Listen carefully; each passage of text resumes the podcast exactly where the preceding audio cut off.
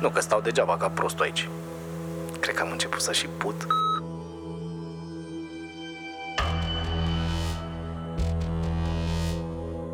Și Bruce mă întreabă dacă n-aș vrea să câștig niște bani.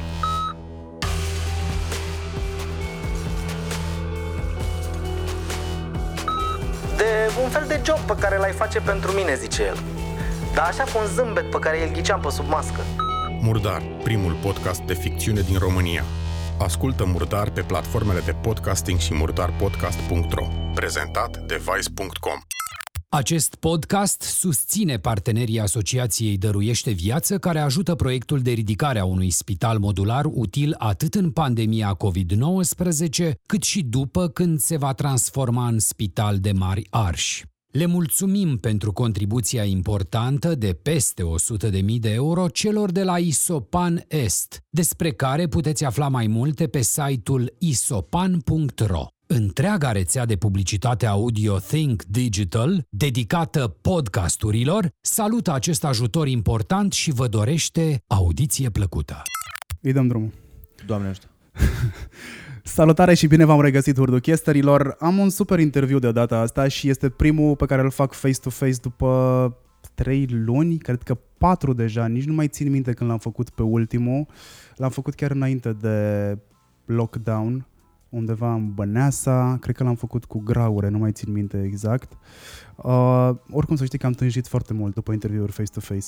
Păi e altă experiență, de asta nici eu n-am vrut. Deși culmea, prin profesie mi-ar fi fost recomandat și ar fi fost foarte ușor să-l dăm audio, că era logistic era foarte ușor, dar nu mi se pare că e același lucru. Adică altfel când stai cu omul la masă și discuți.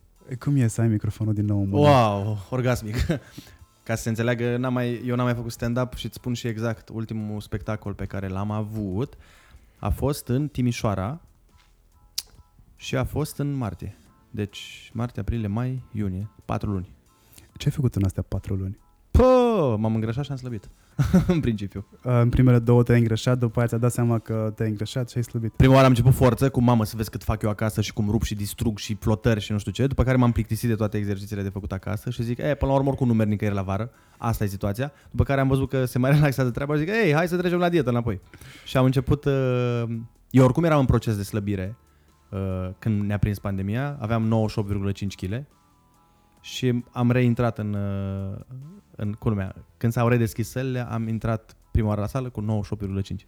Mi-a fost foarte greu să mă duc la sală. M-am obișnuit să mă antrenez acasă, mi-am amenajat în, uh, în terasa din spate a casei uh, un fel de sală improvizată. Am apucat să merg în magazine, să-mi cumpăr strictul necesar și cred că puțin mai mult decât strictul necesar, înainte să se golească rafturile de gantere, de benzi elastice. Uh, și m-a tot bătut Oliver la cap. Hai, hai să mergem la Mamă. antrenamente. Mi-a luat o săptămână jumate să mă adun și să zic ok, hai să mai pierd încă o oră pe drum.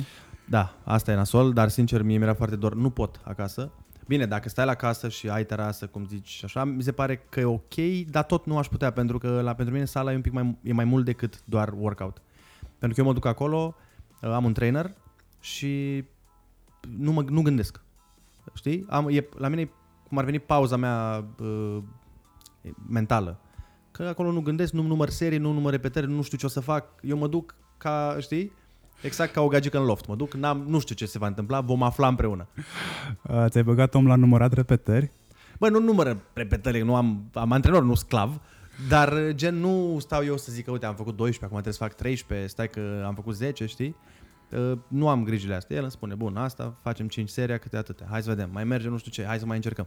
Și eu efectiv ai, îmi blochez creierul și n-am nicio treabă. Uite, mie pandemia, deși în momentul ăsta, mă rog, că n-am fost să-mi iau diploma, dar sunt personal trainer autorizat. Um, în pandemie mi-am dat seama, în sfârșit, cum pot să aplic toate lucrurile pe care le-am învățat în cursurile respective.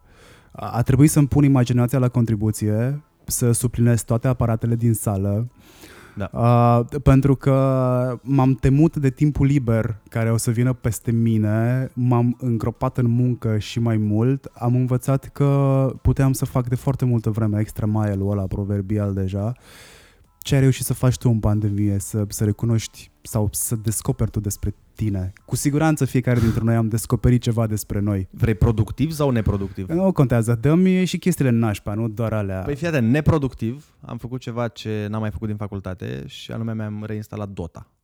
Și am jucat Dota ca un disperat, efectiv zici că eram în clasa 7 Nu, da, gen, pentru că, bine, e un pic schimbat față de acum 10 ani și până l-am reînvățat un pic cam care e treaba și după aia atât de bucuros eram ca un copil de la, mi-aduc aminte cum veneam de la cursuri în facultate și stăteam până la 3 dimineața și mă jucam Dota cu colegul de apartament.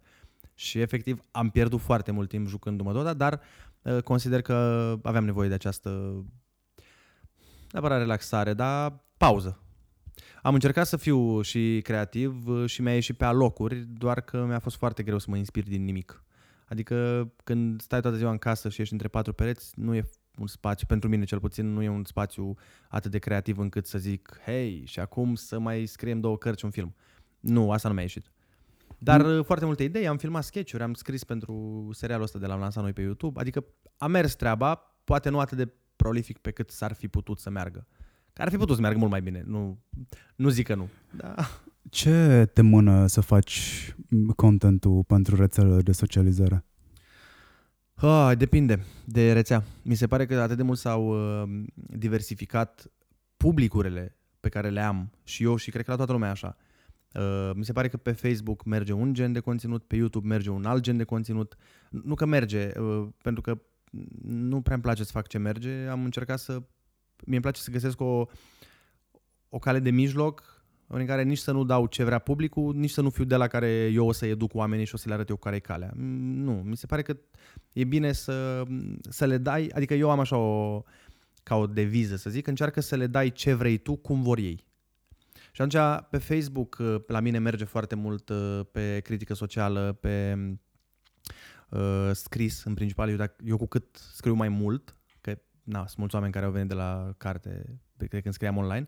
Și dacă am, culmea, știi că de obicei când vezi un text lung, deci a, nu citesc atâta.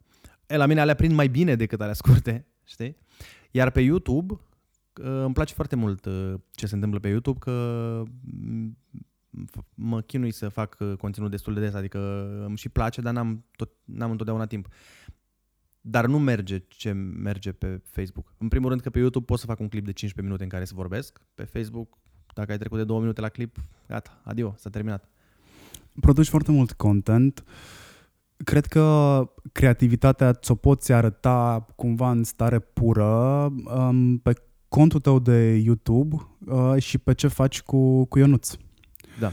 Um, în rest, pe, pe Facebook te-ai obișnuit să abordezi subiecte așa, cu is mai social. Da, da, da modul în care le abordezi e ironie, autoironie?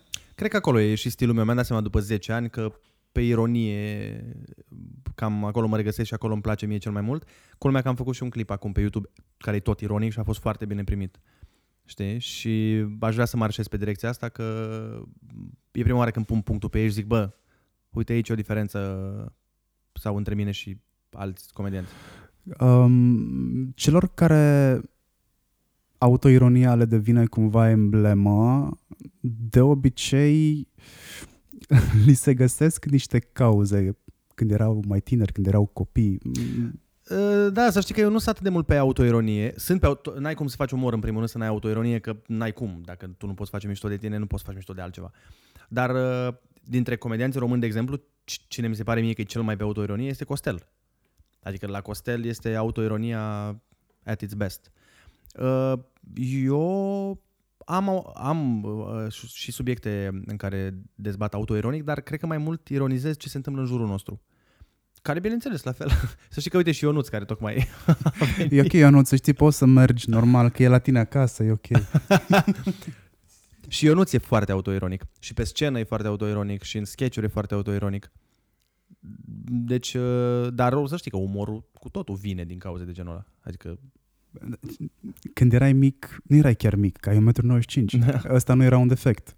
Ce te, ce, ai încercat să ascunzi ceva cu autoironia? Sau a fost, uh, înainte să ziceți voi ceva de mine, o să vă zic eu ca să nu mai aibă nimeni nimic de zis? Păi nu, să știi că eu în general așa nu prea am avut și nici nu prea am complexe, știi? În sensul că da, evident, cu toți avem chestii care, la care vrem să lucrăm la noi, că nu e nimeni perfect, dar mi se pare că e o pierdere de timp cumva să ai un complex, că nu e de parcă poți să-l schimbi. Adică mă refer la faptul dacă ești scund, să zicem. Și dacă ai, cunosc oameni care au probleme cu faptul că sunt scunzi. Și dacă tu ai o problemă cu asta, ce o să se întâmple? O să crești? Adică, e, știi cum e mema aia cu Gica Hagi? Că sunt fericit că afară plouă, că și dacă nu eram fericit o ploua. Înțelegi? Așa și aici. De exemplu, uite, cum mie îmi cade părul. Ce să fac? Că nu e de parcă am decis eu al altieri să-mi cadă părul. Cade părul și ăsta sunt. Da, nu fac bani din reclame la șampon, e ok, o să fiu bine. Înțelegi?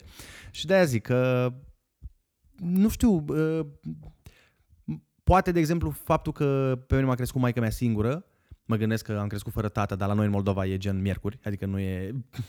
Nu, nu te diferențiezi, da? Nu e ca și cum, oh, eu să spun eu, am trăit fără tată. Toți, niciunul nu știm cine e tata nostru. Uh, și asta nu cred că, nu știu cât de tare m-ar fi putut complexa, pentru că nu mi-amintesc de vreo vreme în care să fie avut tată. Pentru că dacă mi-a plecat când eu aveam 3 ani, câte amintiri să am până la 3 ani, știi? Știu din poveștile alor mei uh, chestii și situații, dar nu m-au afectat pe mine direct. Evident, fiind crescut doar de mamă, cu siguranță mi s-a modelat personalitatea într-un alt fel, dar nu pot să o văd, nu, nu am simțit niciodată vreun moment în care ziceam, mamă, dacă avem și o tată acum. Poate să zicem așa când eram uh, pe la fotbal cu copiii și se mai luau unul de altul și veneau cu tata, poate să zicem atunci, eu mă gândeam, băi, eu n-am, n-am opțiunea asta, eu trebuie să învăț să mă bat. Că la mine nu poți fi cum maică ta, știi? Dar în rest, așa complexe, mi se pare că dacă e ceva rezolvabil, o e ok să-l ai. Și dacă e o chestie la firea ta sau e o chestie la felul tău de a fi care nu-ți convine, ai o poți lucra. Dar așa că ai tu unghia de la picior nașpa, să te focusezi pe asta, e o pierdere de timp și de energie. Ce ai corectat la tine în ultimii ani? Uh, uh, comportamental sau... Uh... Ceva ce nu ți-a plăcut și ai corectat la tine? Păi... Uh, pot să spun ceva care se și întâmplă în continuare, adică nu pot să fiu... Mi-ar plăcea să pot să fiu mai, uh, mai sociabil, culmea. Uh, mai sociabil în ideea în care pe mine, dacă vorbesc cu cineva și nu îmi face plăcere, vezi pe față, știi? Nu pot face chestiile alea cum se întâmplă la evenimentele mondene. Eu nu pot face socializing-ul ăla. Și mi-ar plăcea să pot să fac măcar cât de cât, știi? Pentru că am avut de pierdut pe partea asta de multe ori, că oamenii m-au perceput într-un fel fără să mă cunoască și poate mi s-au închis unele uși așa. Dar, pe de altă parte, am avut și de câștigat că oamenii care m-au cunoscut și cu care am lucrat împreună și am lucrat bine, uh, n-au pus neapărat accent pe chestia. Dar nu știu dacă voi reuși vreodată să corectez asta, că nu pot. De, nu mi-e mie. Nu. Te afectează modul în care te percep oamenii înainte să te cunoască? Dacă mă afectează pe mine personal sau profesional? Da, pe românește profesional, personal, cred că mai degrabă personal, te, dacă te, te, te deranjează ce cred oamenii despre nu. tine. Nu, nu, nu mai, de, de multă vreme nu, nu mai, nu pot, că aș fi nebunit dacă m-ar fi afectat asta. Bine, e o ipocrizie să zici că nu te afectează deloc, dar afectat e un cuvânt prea puternic. Nu, nu poate să te afecteze, că nici nu poți să, dacă ai stat să asculți ce zice fiecare, unde mai ajungi. Sunt atent la ce se zice despre mine, adică citesc toate comentariile la tot, uh, sunt pe fază, pentru că sunt curios să, să văd dacă, de exemplu, 2000 de oameni uh, spun că, bă, ar trebui să-ți razi mustața, înseamnă că poate ar trebui să iau în considerare asta, știi? Dar în rest nu pot să zic că mă afectează, că nu poate să mă afecteze ceva ce crede despre mine un om care nu mă cunoaște. Dar profesional, am pățit de multe ori, de exemplu, să lucrez cu oameni și să lucrez foarte bine, care să-mi spună, bă frate, când te-am, ne-am văzut la un eveniment așa, nu, parcă mi s-a părut că erai arogant sau chestii de genul ăsta, știi? Și eram, dude, nici nu cred că te-am văzut. Păi mine mi s-a părut că n-ai venit, n-ai vrut să vorbim, o de asta. Și eram, nu, eu doar, eu sunt așa, sunt foarte dezvolt. Uh, eu sunt sociopat, dar dacă suntem prieteni și ne cunoaștem, sunt super deschis cu tine și avem, putem avea o relație foarte mișto. Dar dacă nu te cunosc, păstrez, am acel zid, știi? Bă, nu știu, nu mă, nu, nu mă bag în seamă, nu uh, caut prietenie cu forța, știi? Și poate m-ar fi ajutat asta uh, până acum și nu știu dacă voi putea ajunge la vreodată la... Uh, dar până la 30 de ani te-ai descurcat bine, chiar și asocial. Da, dar știi cum e, e întotdeauna la loc de mai bine. Adică, na. Păi, uh, câți ani aveai când ai intrat în matinalul de la Kiss? Când am intrat la Kiss, păi am 6 ani. Acum, deci 24 spre 25. Aveam 24 uh, septembrie 2014 era. Și deci în septembrie 2020 sunt 6 ani. Eu aș zice că e o performanță pentru un asocial asta. Uh, profesional vorbind, adică eu sunt genul de om uh, mai așa, mai old-fashioned, adică eu vreau să mă las să-mi fac treaba și vreau ca treaba să vorbească pentru mine. Uh, nu-mi place să fac, uh, nu, nu pot, nu că nu-mi place, poate mi-ar plăcea, nu pot să fac genul ăla de, eu fac co- content sau umor sau nu știu ce, dar după aia mă duc și la evenimente. Nu, n-am fost, cred că la, de când sunt în această industrie, cred că am fost la 5 evenimente. Și alea super obligat, adică chiar n-aveam cum să nu merg. Gen premiera filmului meu și chestii de genul ăsta, știi? Pentru că nu, nu, nu-mi plac, nu mă simt bine. Când sunt mulți oameni, am impresia că uh, trebuie să fiu atent la toată lumea, să nu cumva să deranjez pe cineva. Eu care știu că sunt și nătâng așa și mai, mai nu, nu văd pe cineva și după aia se supără, știi? Mi se pare că e o presiune foarte mare la genul ăsta de evenimente și nu-mi plac. Înțelegi? Și de aia uh, eu consider că lasă-mă să-mi fac treaba mea, adică eu fac umorul meu și ar trebui să fie suficient, după părerea mea. Eu așa și gândesc. Eu nu, eu nu, nu pedepsesc niciodată talentul pentru om. Mie dacă mi se pare cineva bun la ceva, nu mă interesează cum e ca om. Putem lucra împreună, n-am nicio problemă. Știi? Și cumva știu că e greșit, că am avut multe discuții cu mulți oameni care mi-au spus că, bă, nu e suficient doar munca, trebuie să mai faci și chestiile alea. Și n-am putut niciodată. Da, se numește networking. E, Asta. unul, e unul dintre lucrurile pe care le-am învățat the hard way. Când eu am ieșit din presă, uh, una dintre opțiuni era să mai fac și niște puțin PR și mi-am dat seama că n-am cum să fac PR pentru că pe mine în presă nu mă place nimeni. Eu n-am avut niciun there you go. coleg de breazlă care să mă placă pentru că ba mușcam pe toată lumea de fund din punct de vedere profesional că nu se respectau niște uh, rigori la care eu mă așteptam să fie respectate. Uh, nu mergeam nicio la evenimente foarte mult și în momentul ăla am reconfigurat traseul ca pe mm, GPS și am zis ok, din momentul ăsta ar trebui să mm, mimez zâmbetul. A fost un exercițiu ăsta cu mimatul zâmbetului. Cred. La fel cu și cu dicția, când am mâncat foarte multe creioane pentru dicție. Care a fost cel mai greu lucru pe care a trebuit să-l faci înainte să devii un comediant de renume? Că ești un comediant de renume.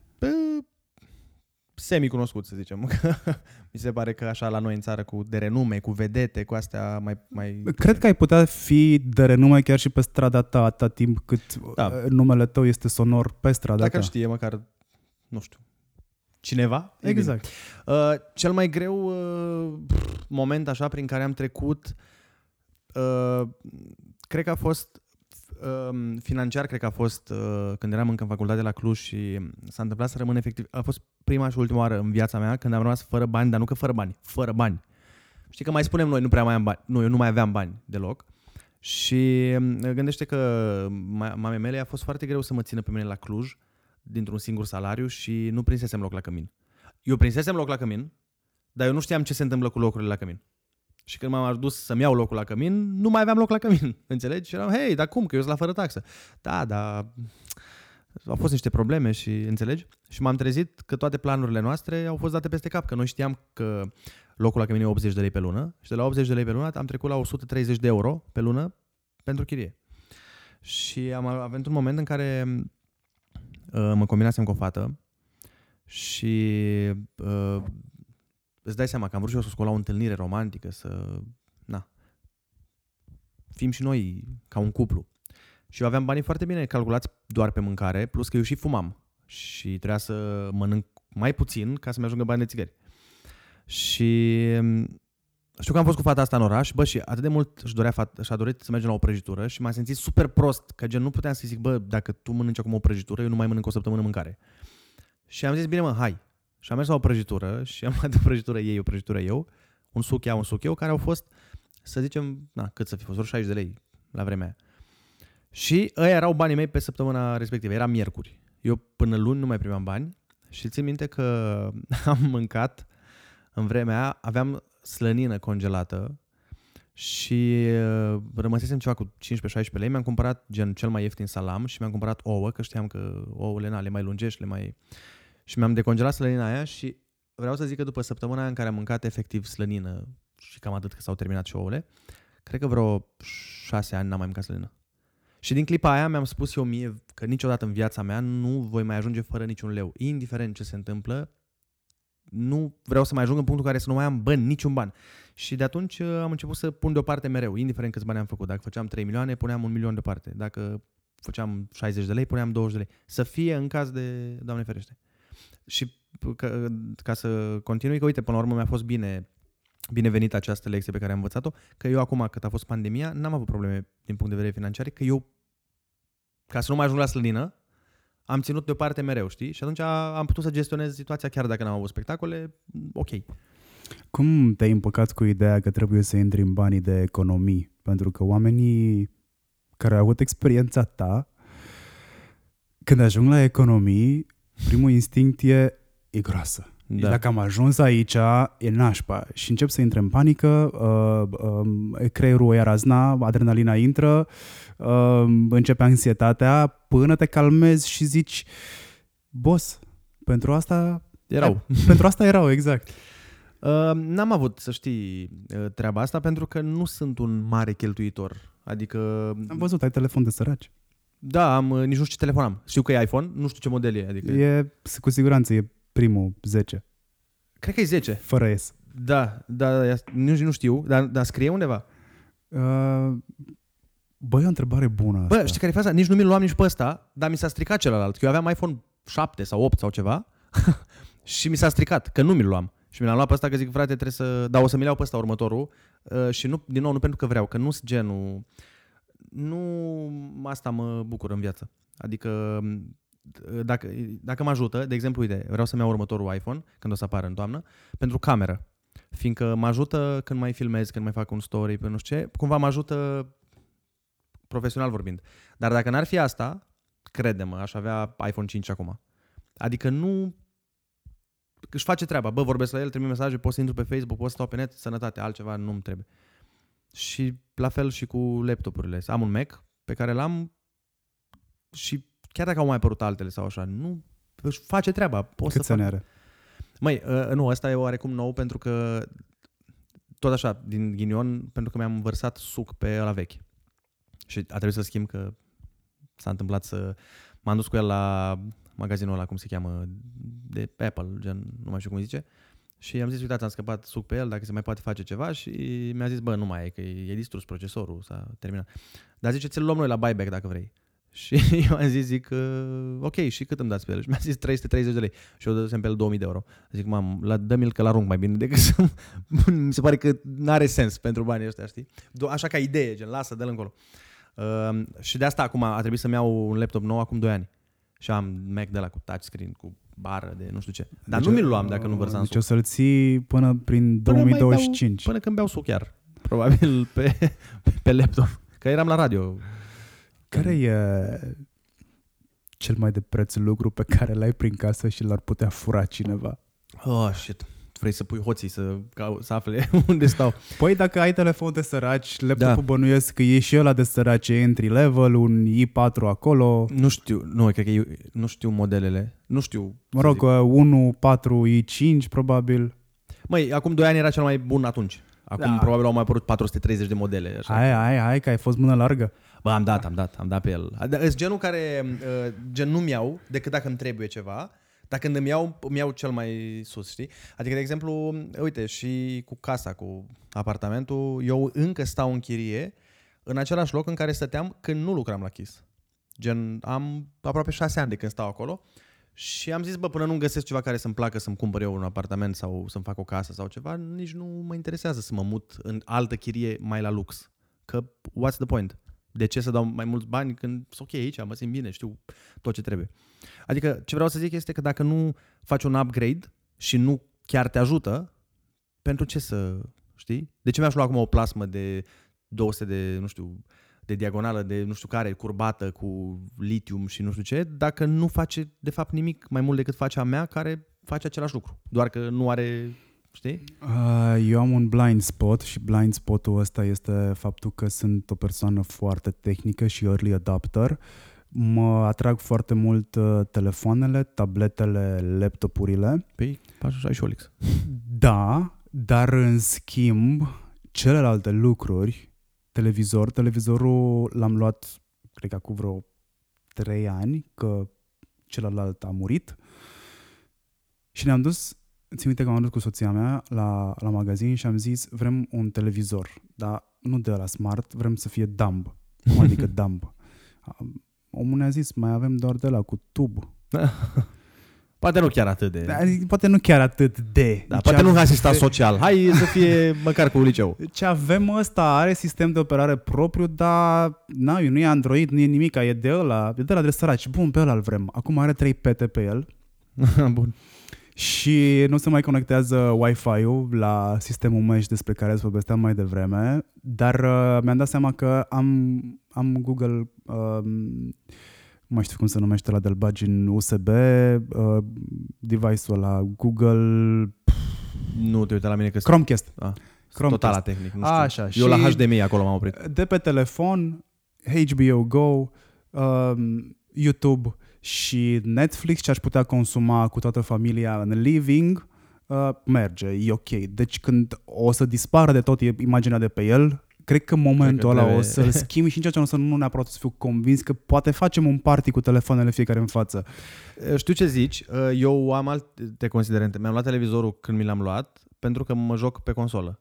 Și atunci am zis, bă, dacă tot stau cu ochii acolo, ar trebui să fie unul bun. Și mi-am luat unul, nu m-am dus chiar în topul topului. Ehm,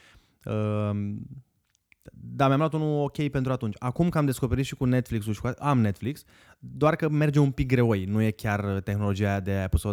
De exemplu, uite cum e ăsta. Uh, Ăsta are buton special pentru Netflix. Se vede că lucrează la Kiss în matinal. Da, da. La mine nu se vede, să știi. Uh, Dar are butonul special pentru Netflix, merge foarte... La mine stai un pic până își face procesarea, până nu știu ce. Dar eu sunt pe sistemul, bă, dacă își face treaba, e ok. Am văzut că ești atent la ce pui în picioare. Uh, cu- aici cu hainele am, o, a- am așa o chestie, uh, doar că nu... Am, am haine, am și haine de firmă, majoritatea, dar uh, nu îmi place, mie nu prea îmi place patarea asta pe care e acum. Eu, de exemplu, și dacă am un tricou, să zicem, Versace, nu scrie din gât până în buric, înțelegi? Mie mi se pare că um, un om care cunoaște treburile astea și care pune preț, cum sunt eu, eu sunt un om care pune preț pe... Mi se pare că uh, e, e, dă bine să te îmbraci frumos, îmi și place ideea de... Dar când tu ți iei... Dacă brandul începe pe Adidasul stâng și se termină pe Adidasul drept numele, nu e ok. Înțelegi?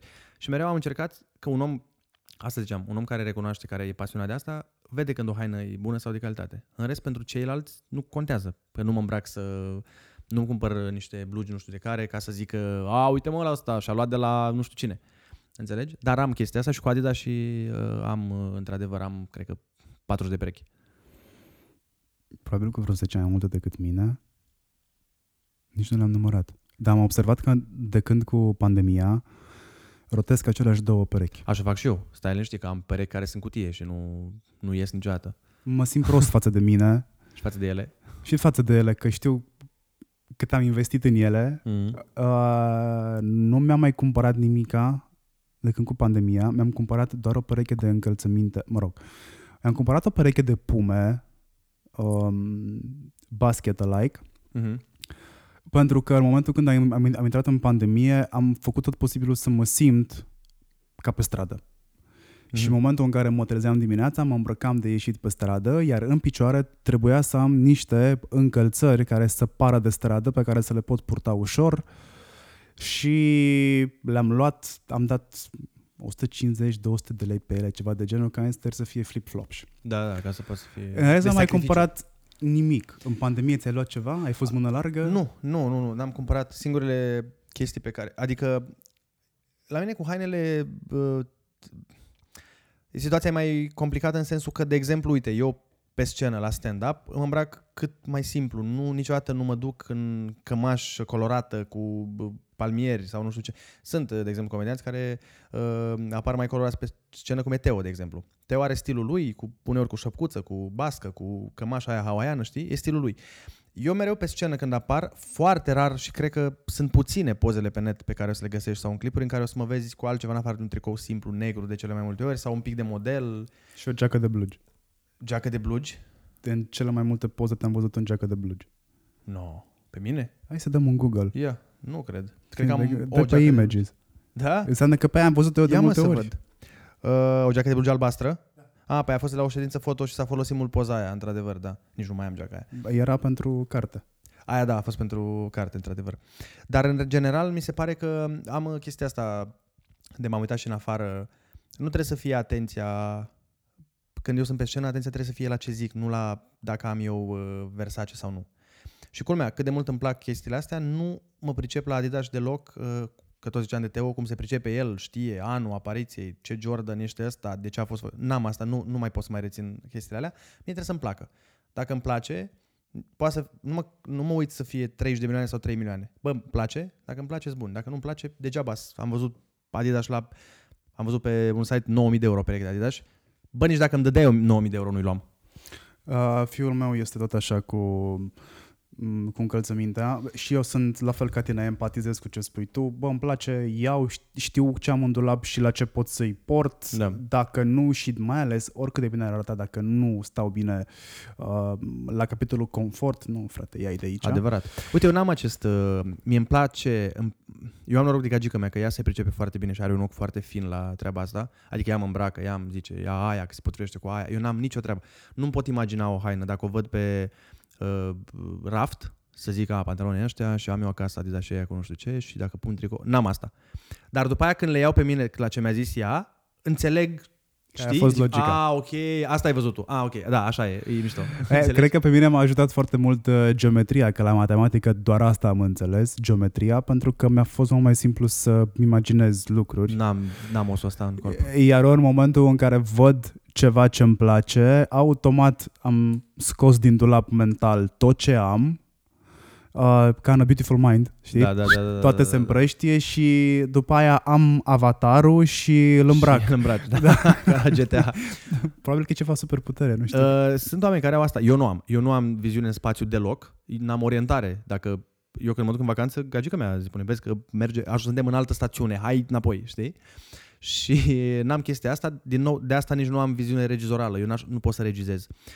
Eu ce fac, de exemplu, când facem noi sketch pot să mă uit la cadru și să zic, nu-mi place, hai să mutăm mai la stânga. Dar eu nu pot să zic, punem camera acolo, ăsta e cadru. Înțelegi? Mi se pare că e un talent pe care trebuie să te, ai. te chinui cu întrebările astea pentru că vreau, uh, ești unul dintre puținii oameni care nu duc rău din punct de vedere financiar, dar care pune preț mai mult pe, nu știu, lucrurile simple decât pe uh, chestiile complicate. Și vreau să știu de la tine cum faci diferența între nevoie și vanitate, pentru că sunt două lucruri diferite. Știu. Uh, mi-e, mi-e destul de greu pentru că de multe ori am, am fost foarte aproape să-mi cumpăr niște nenorociri de care chiar n-am nevoie. Dar tot timpul eu am crescut cu chestia asta, uh, maica mea câștigă 18 milioane pe lună. Înțelegi? Eu când mă duc și îmi cumpăr un tricou, dacă el costă 18 milioane, eu trebuie să-mi justific foarte, foarte bine dacă am nevoie de acel tricou, indiferent cât de Gucci scrie pe el, pentru că eu sunt la modul, bă, mama mea muncește o lună și eu îi dau banii ăștia pe acest tricou. Chiar merită? Înțelegi? Uneori, a, răspunsul a fost da și mi-am cumpărat niște chestii mai uh, scumpe care sunt poate un pic mai uh, cu brandul mai mare, uh, pentru că întra- când mai mă duc la un eveniment sau când ies undeva sau când trebuie să fac niște poze lângă niște artiști sau cu niște artiști sau așa, nu pot să mă prezint chiar oricum. Că mi se pare că arată urât. Nu pot să arăt în poză ca vărul de la țară care a venit acum și el și după aia pleacă înapoi cu rata, știi? Dar nu mi se... Adică, de exemplu, uite, și acum am venit la un uh, podcast, nu m-am venit împopoțonat, uh, n-am înțeles asta niciodată la artiști. Înțelegi? Dar îmi place tricoul tău. Păi e gen, cumva e aici mi-aș dori să ajung să fac stand-up, știi? Uh, că e Apollo uh, Theater. Dar uh, ce vreau să zic este că mi se pare bine să ai o etichetă și chiar ajută. Eu nu zic, atenție, nu zic că nu port haine de calitate, că majoritatea pe care îmi le cumpăr sunt calitative. Dar nu mi se pare că trebuie să se vadă asta din avion. Mie mi se pare că uh, tre- oamenii trebuie să apre- dacă au de apreciat oamenii, să aprecieze cei care au un ochi pentru asta, nu oricine. Că dacă ți-ai luat un tricou pe care scrie Gucci din număr în număr, ok, am înțeles, știm toți că e scump și că e ok, am înțeles. Dar, știi, te mai uiți și la altă treabă. Uh, eu cred că s-ar putea că dacă scrie din număr până număr Gucci să nu S-ar putea să fie din obor. Exact, exact. Ce te definește pe tine ca om? Aoleu, ce mă definește? Uh, ambiția, cred că. Ambiția, munca, Momentul despre care am mai povestit de la Cluj, ăla cu really no money, Da. ăla este cel care te-a făcut să fii mai ambițios? Cred că ambițios am fost mereu. Uh, Mie, de exemplu, mi-a plăcut, uh, fac o paranteză, dacă te-ai uitat acum la The Last Dance, bănuiesc că l-ai văzut. Bine, păstrând o proporție enormă între mine și Jordan, dar vreau să zic că îmi place stilul ăla de om. De a, de, eu de asta sunt fan Jordan, eram fan Jordan înainte să apară The Last Dance. Cumva acum mă enervează că toată lumea e fan Jordan, că la modul, bă, stai un pic, știi? Nu, eu eram de înainte. Uh, Și aveam cască, pardon, șapcă cu uh, Chicago Bulls. Da, da, bine. Pe atunci vremea când nu purta știa nimeni. Și nici nu știa exact de ce o ai. Știai, a, e o echipă. Dar ce vreau să zic este că știam că a fost un tip foarte muncitor și che- eu apreciez foarte mult uh, munca și sunt de acord cu, sunt 100% de acord cu proverbul 90% muncă, 10% talent. Uh, la fel, uite, sunt fan Cristiano Ronaldo, care la fel, e prin muncă enormă, prin... Uh, am chestia asta, uh, când îmi pun în cap, dacă îmi pun în cap o chestie și vreau să o fac, fac tot ce ține de mine să, să, să-mi iasă. Așa cum, de exemplu, mi-am pus în cap acum câțiva ani să fac pătrățele. Am vrut eu să văd eu cum e să am pătrățele. Le-am făcut și după aia am zis ok, nu mai vreau, că nu are sens. Că nu e, muncești un an jumate să ai o săptămână, știi, n-are sens. Dar mi-am dorit chestia asta și cred că perseverența și munca, asta cred că mă, mă definesc. Cum ai reușit să faci pătrățelele alea? Ah, greu. Greu, n-aș mai face o dată.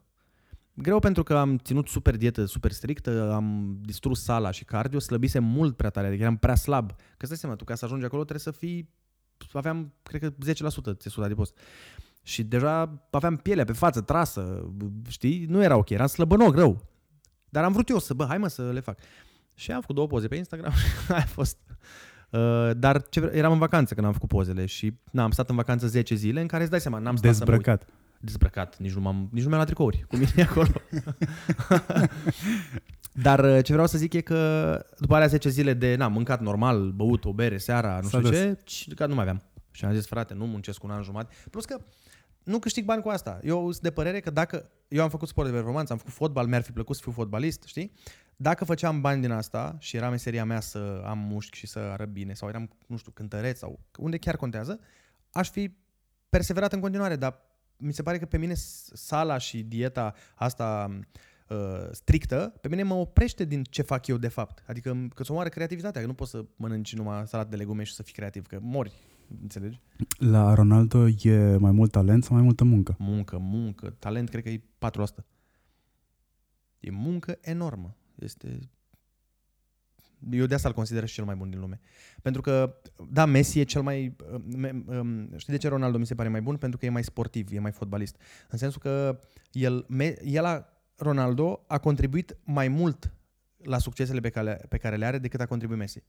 Nu zic, și Messi s-a antrenat din super greu. Evident, n-ai cum să ajungi la nivelul ăla fără să faci multe sacrificii. Dar el avea deja gift cardul. Ăsta alt avea, avea un pic, un pic de talent și l-a maximizat cu, na, a avut noroc și de o genetică extraordinară. Că știi că e foarte importantă și asta. Dar de asta zic că ești, te respect mai mult pentru că ai muncit mai mult pentru a atinge nivelul pe care l-ai atins, ca și Jordan. Jordan muncea de ei și au săreau capacele. Și avea totuși talentul. Și de-aia zic, uh, îmi place și respect tu oamenii talentați, eu respect foarte mult oamenii talentați și uh, mă enervez când văd că mulți dintre ei nu muncesc pe cât ar trebui, că ar fi mult mai, mult mai, mai sus. Cât la sută ai tu talent și cât la sută ai muncă? Pă, nu știu, depinde la ce. La Dacă vorbim de stand-up. Măi, la stand-up uh, eu cred că, așa dacă ar fi să mă autoevaluez eu, cred că talentul e 3% și munca e 97%. Ce fac eu la stand-up, de exemplu, și mă, na, îți- din ce am mai auzit și eu de la oameni, nu ce zic de mine, sunt foarte bun pe... Sunt foarte, mă descurc cu crowd-work-ul, știi? Și sunt puțini comedianți în țară care să... Dacă te uiți pe YouTube, ai să vezi că e, am multe momente de crowd-work acolo. Că mie îmi și place să îmi place să dialoghez cu ei, să văd ce și cum, să vorbim, să nu știu ce. Uh, Dar așa pe... Problema, eu fiind și la radio de atâta timp, n-am avut, în ultimii cel puțin șase ani, chiar n-am avut timp să stau pe stand-up cum mi-aș fi dorit. Că știi cum e, câștigi pe parte, trebuie să pierzi pe altă parte, că nu merge. M-am concentrat pe alte chestii. Sunt curios ce s-ar fi întâmplat dacă aș fi putut să stau concentrat și focusat doar pe stand-up, dar mi se pare că am mers bine și așa. E ok. Nu ți-a fost frică să preiei matinalul după ce Că ai preluat o grea moștenire. Da, mi-a fost foarte frică, n-am vrut prima oară. Prima discuție, când m-au sunat prima și prima dată, am zis, bă, nu știu dacă pot, N- nu știu. Și am stat o lună de zile și am dat uh, la perete, cum ar veni. Am fă, făceam zilnic emisiunea pentru nimeni. Că am zis, hai să vedem, facem asta și să vedem dacă mă simt confortabil, dacă pot, că nu vreau să mă fac de rușine. Ai că- făcut-o la rece, practic, așa. Da. Da. Și a, mi-a fost, îți dai seama, mai ales după Huiduș Găinuș, au fost huge. Eu țin minte că îi ascultam eu dimineața, mergeam cu uh, ai mei în bazar, cum era la, la noi la Suceava, să ne luăm haine, că trebuia să mergi dimineața ca să prinzi, că nu mergeai la două după amiază. Și țin minte că îi auzeam pe Huiduș pe Găinușă la matinal și mi se părea așa foarte cool, dar nu m-aș fi gândit vreodată că să fac și eu asta. Dar mi se părea, gen, mamă, ce tare, se trezesc ei dimineața și stau la o vorbă, la o caterincă, foarte mișto. Dar da, a fost super greu. Uh, înțeleg că mama ta joacă un rol important în continuare în viața ta. Ce a zis ea când i-ai zis tu că preiei matinalul de la Kiss? Ei, culmea, ei nu i-am zis când am primit oferta. Ei i-am zis când i-am zis... Ți-a fost frică să nu... Da, să don't jinx it, gen, dar nu neapărat uh, asta, ci am zis, bă, nu vreau să își facă așteptări și după aia să nu iasă și așa că dacă o să iasă o să-i spun, dacă nu. Și știi când i-am zis? I-am zis după ce am filmat uh, aia cu cine Sergiu și Andrei, dacă ții minte piesa aia. Că atunci am zis, bă, nu se mai, de aici n-are ce să mai întâmple. Adică eu aveam și contractul semnat în clipa aia, dar nu aia m-a făcut să am încredere. Am văzut aia filmată, zic, bă, cred că dacă au venit toți cântăreții ăștia, It's on camera. Sau... dar cred că să o faci, cred că o să se facă, știi? Și atunci i-am zis, îți dai seama, a fost super bucuroasă, nu venea să creadă, dar toată lumea din familia mea, mai ales, uite, unchiul meu, de exemplu, fratele lui maică mea, el și în ziua de azi îmi spune că eu dacă tu nu ajungeai unde ai ajuns tu, eu n-aș fi crezut în viața mea că șansele de fapt sunt egale pentru toată lumea. Eu aș fi crezut și în continuare credeam că trebuie să cunoști pe cineva undeva, să nu neapărat pe la radio, dar oriunde în showbiz, știi? Că nu poți să pleci tu nimeni și să reușești doar prin muncă. Tu crezi în meritocrație? În, în ce sens și în ce context? În general? În ceea ce reprezintă ideea de meritocrație, în sensul că muncești mult, meriți locul pe care îl ai. Muncești mult, poate însemna înveți mult, uh, îți dai silința mult. De-aia zic că, uite, la școală, de exemplu, nu cred că e așa. Eu mi-aduc aminte de toți colegii mei care erau mai buni uh, la învățătură decât mine, care erau de ăștia de 10, nu sunt, uh, nu știu despre vreo unul să fie gen super CEO pe undeva sau, sau la facultate sau. Pentru că mi se pare că dacă tu tot ce ești, de exemplu, la școală să iei 10, nu înseamnă neapărat că ești deștept sau că ești descurcăreț. Înțelegi? Dar în spectru profesional c- cred în treaba asta.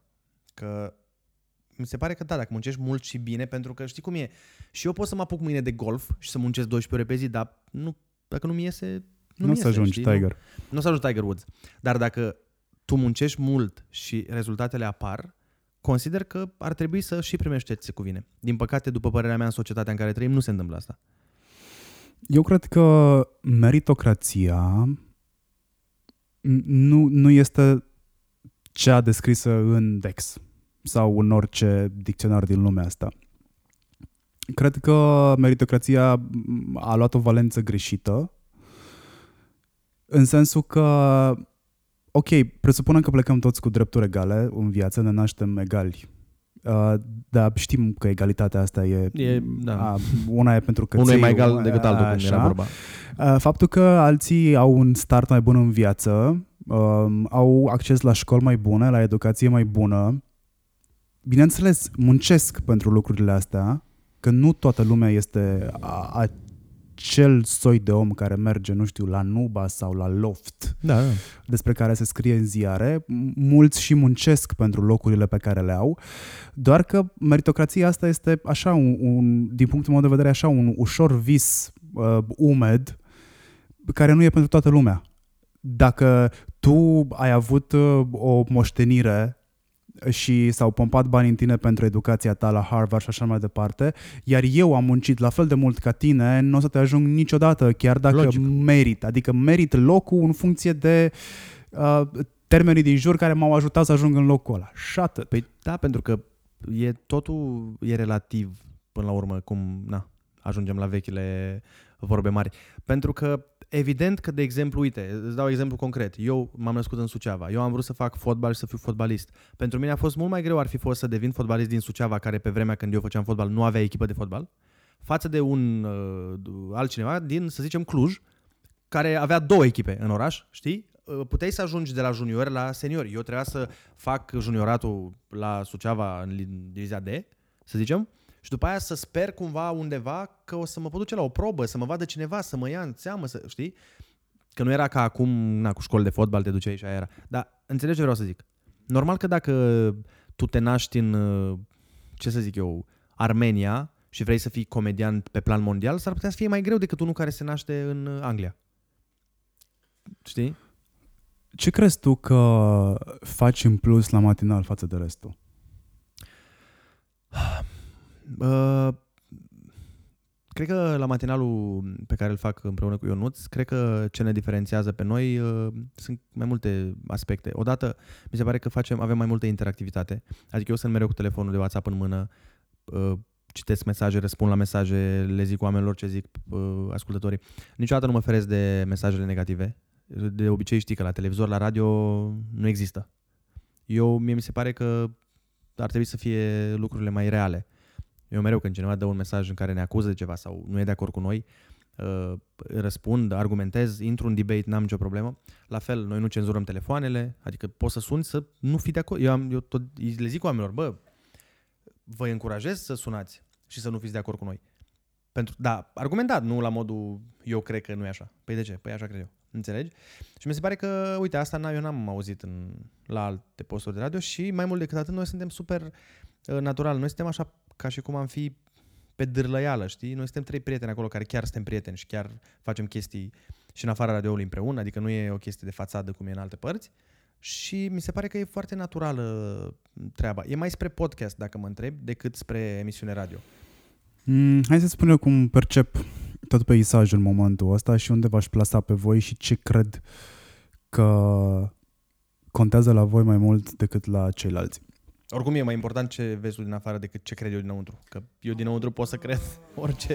Am avut, uh, am avut momente, e defect profesional. Mm, Plecat din radio, n-am cum să nu mă uit la, sau mă rog, să ascult emisiunile altfel decât uh, restul oamenilor din trafic. Uh, am avut momente în care m- ascultam săptămânal câte un post de radio. Mm-hmm. Ca să rămân în temă, să știu ce se întâmplă, să înțeleg cine ce mai schimbă prin playlist, să înțeleg cine ce mai schimbă prin emisiuni. La voi am găsit un mix interesant, e mai mult decât interesant, că cred că cuvântul ăsta e interesant, îl folosești atunci când hm, nu e nici, nici, nici prea, prea. Da. Cum e Ah, piesa asta? Interesantă. Da, da. Mi s-a părut foarte tare că nu știu cât de conștient o faci slash o faceți, dar pe tine te interesează mai mult ce se întâmplă în societate și ești foarte atent la ce se întâmplă în societate, iei subiectele alea și le integrezi în emisiune, ceea ce este un contrast imens. Mă gândesc la tine și la Ionuț ca la doi comedianți, mă gândesc la tine și la Ionuț ca la niște oameni care n-au cum să ia în serios lucrurile din jurul lor. By default, râzi, n-ai cum să... Lasă-l pe ăsta că ăsta e, la, e bufonul din grup. Și în momentul în care stai și asculți foarte, foarte atent ce se întâmplă acolo, pac, se bagă una de aia socială, lucrurile se inflamează, pentru că se inflamează nu doar... Ai avut N momente în care te-ai inflamat la microfon. Da, Cred că da, ți-a da. tăiat Oliver uh, microfonul ca să nu dai pe de lături. Iar oamenii îți țin unisonul. Uh, măi, eu, mă, eu pentru că, cum să zic, eu sunt natural. Eu, eu n-am, la radio eu consider că Ești oamenii bio. care... Da. și de ce? Eu consider că dacă tu mă asculți pe mine, înseamnă că împărțim niște nu avem niște viziuni comune, că eu n-aș putea să mă uit, de exemplu, la Antena 3, dau un exemplu, pentru că nu avem aceeași viziune, clar nu o să pot consuma. Și atunci eu cred că dacă tu, tu ca... Hai să reformulez. Eu când consum un produs, dacă mă uit la o emisiune sau la ceva, mie, mi se pare mișto să-l văd pe moderatorul ăla, să, că se simte când omului chiar îi pasă sau zice doar așa că na, hai, trebuie să discutăm despre asta. Înțelegi? Și atunci au fost multe momente în care chiar m-am, uh, m-am inflamat pentru că uh, inflamat în sensul de, băi, eu chiar cred ce vă zic aici, adică nu vă zic că mi s-a zis mie că asta e părerea noastră ca post. Înțelegi?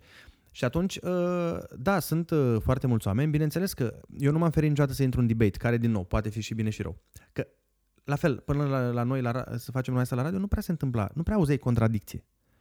Știi, să sune unul să nu fie de acord. La fel făcea, uite, la fel asta făcea Moise Guran. Și mi se părea foarte mișto că sună ascultători și ei vorbesc în contradictoriu. Nu sunt de acord toți cu toți. Că nu mi se pare fan să faci asta. Și atunci, uh, da, n- la noi eu sunt uh, în emisiune să zic, eu sunt ăla care aduce temele uh, asta Tu mai ești la sociale. bătrân. Eu sunt la bătrân, înțelegi? Olix e, dar nu pentru că ne-am setat noi personaje, ci pentru că așa suntem noi ca oameni. Uh, Olix e mai, uh, nu știe... E arbitru. Nu, nu, nu, dar el uh, nu e... Adică e conectat la ce se întâmplă, dar nu atât de în profunzime, știi? Nu înțelege neapărat de ce ai așa și nu așa, de ce ăla a zis aia sau nu știu ce. Și Ionuț e cel care e pe Caterinca, mai pe, uh, pe glume, hai să detenționăm, știi? Dar mi s-ar părea, dacă noi am avea, noi am putea să facem emisiuni uh, fără nicio problemă, numai cu știri de alea, un bărbat din Iași și-a băgat un, s-a, s-a așezat pe păpușă și s-a dus la doctor cu ea în cur, știi? Merge, dar nu e nicio miză. Și mi se pare că tu când ai atâta, uh, un val așa de mare de ascultători, mi se pare că le ești dator să abordezi subiecte de interes național, că nu poți să faci doar caterincă. Mi se pare că la un post de mai nișat, de exemplu, uite cum e Rock FM, acolo mi se pare că merge.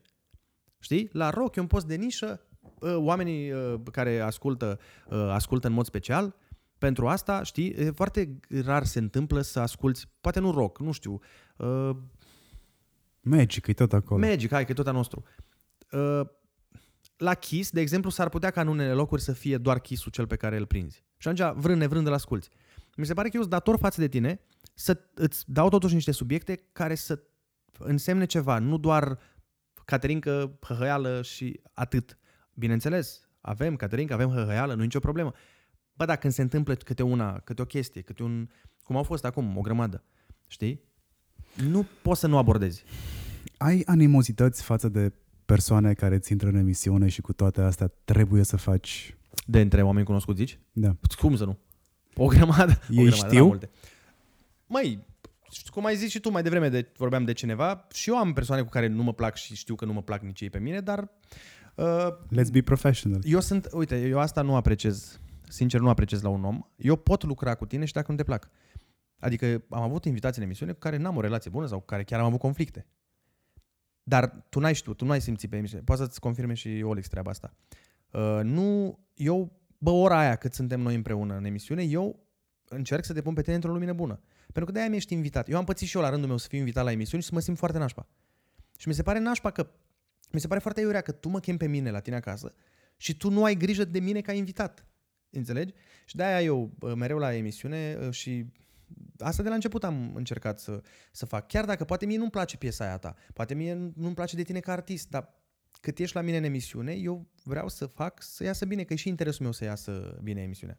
Și de asta zic, nu sunt de acord cu oamenii care uh, iau decizii uh, de genul ăsta doar pe considerente personale.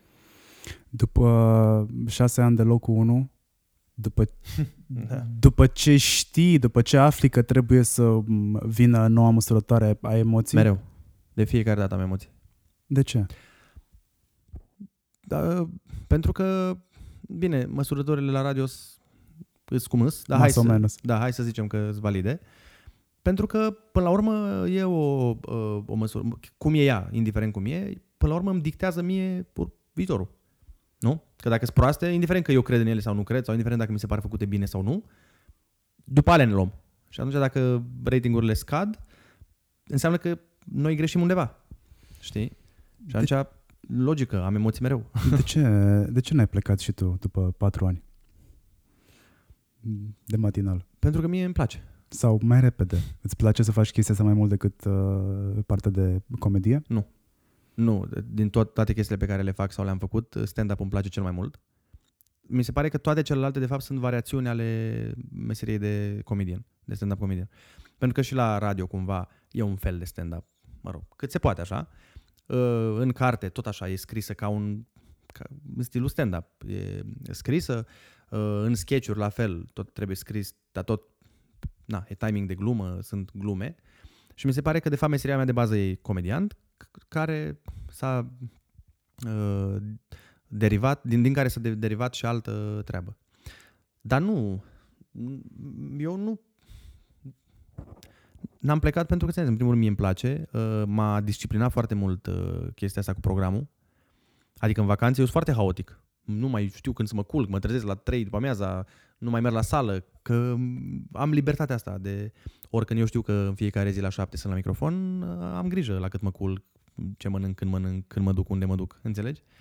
Și mă, eu sunt ok, momentan sunt ok și îmi place. Îmi place mai ales, uh, uite, acum îmi place foarte mult că uh, mă înțeleg foarte bine cu Ionut, suntem prieteni uh, de foarte apropiați, uh, pe emisiune sunt, ne completăm foarte bine după părerea mea și I'm having fun in the morning, știi?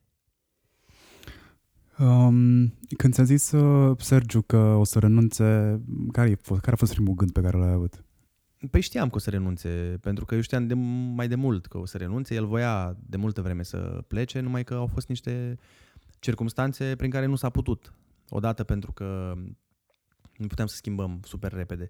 Eu nu l-am condamnat niciodată pentru decizia lui sau nu, uh, nu am fost supărat pe el, pentru că era clar că nu, nu, e, nu se regăsește, nu îi plăcea cu trezitul dimineața, uh, nici nu este... Sergiu nu e uh, asta, el nu consumă muzica asta de pe Kiss. El este, adică, na, bănuiesc că îl știi. De când îl vezi, îți dai seama că nu e stilul mainstream comercial CHR.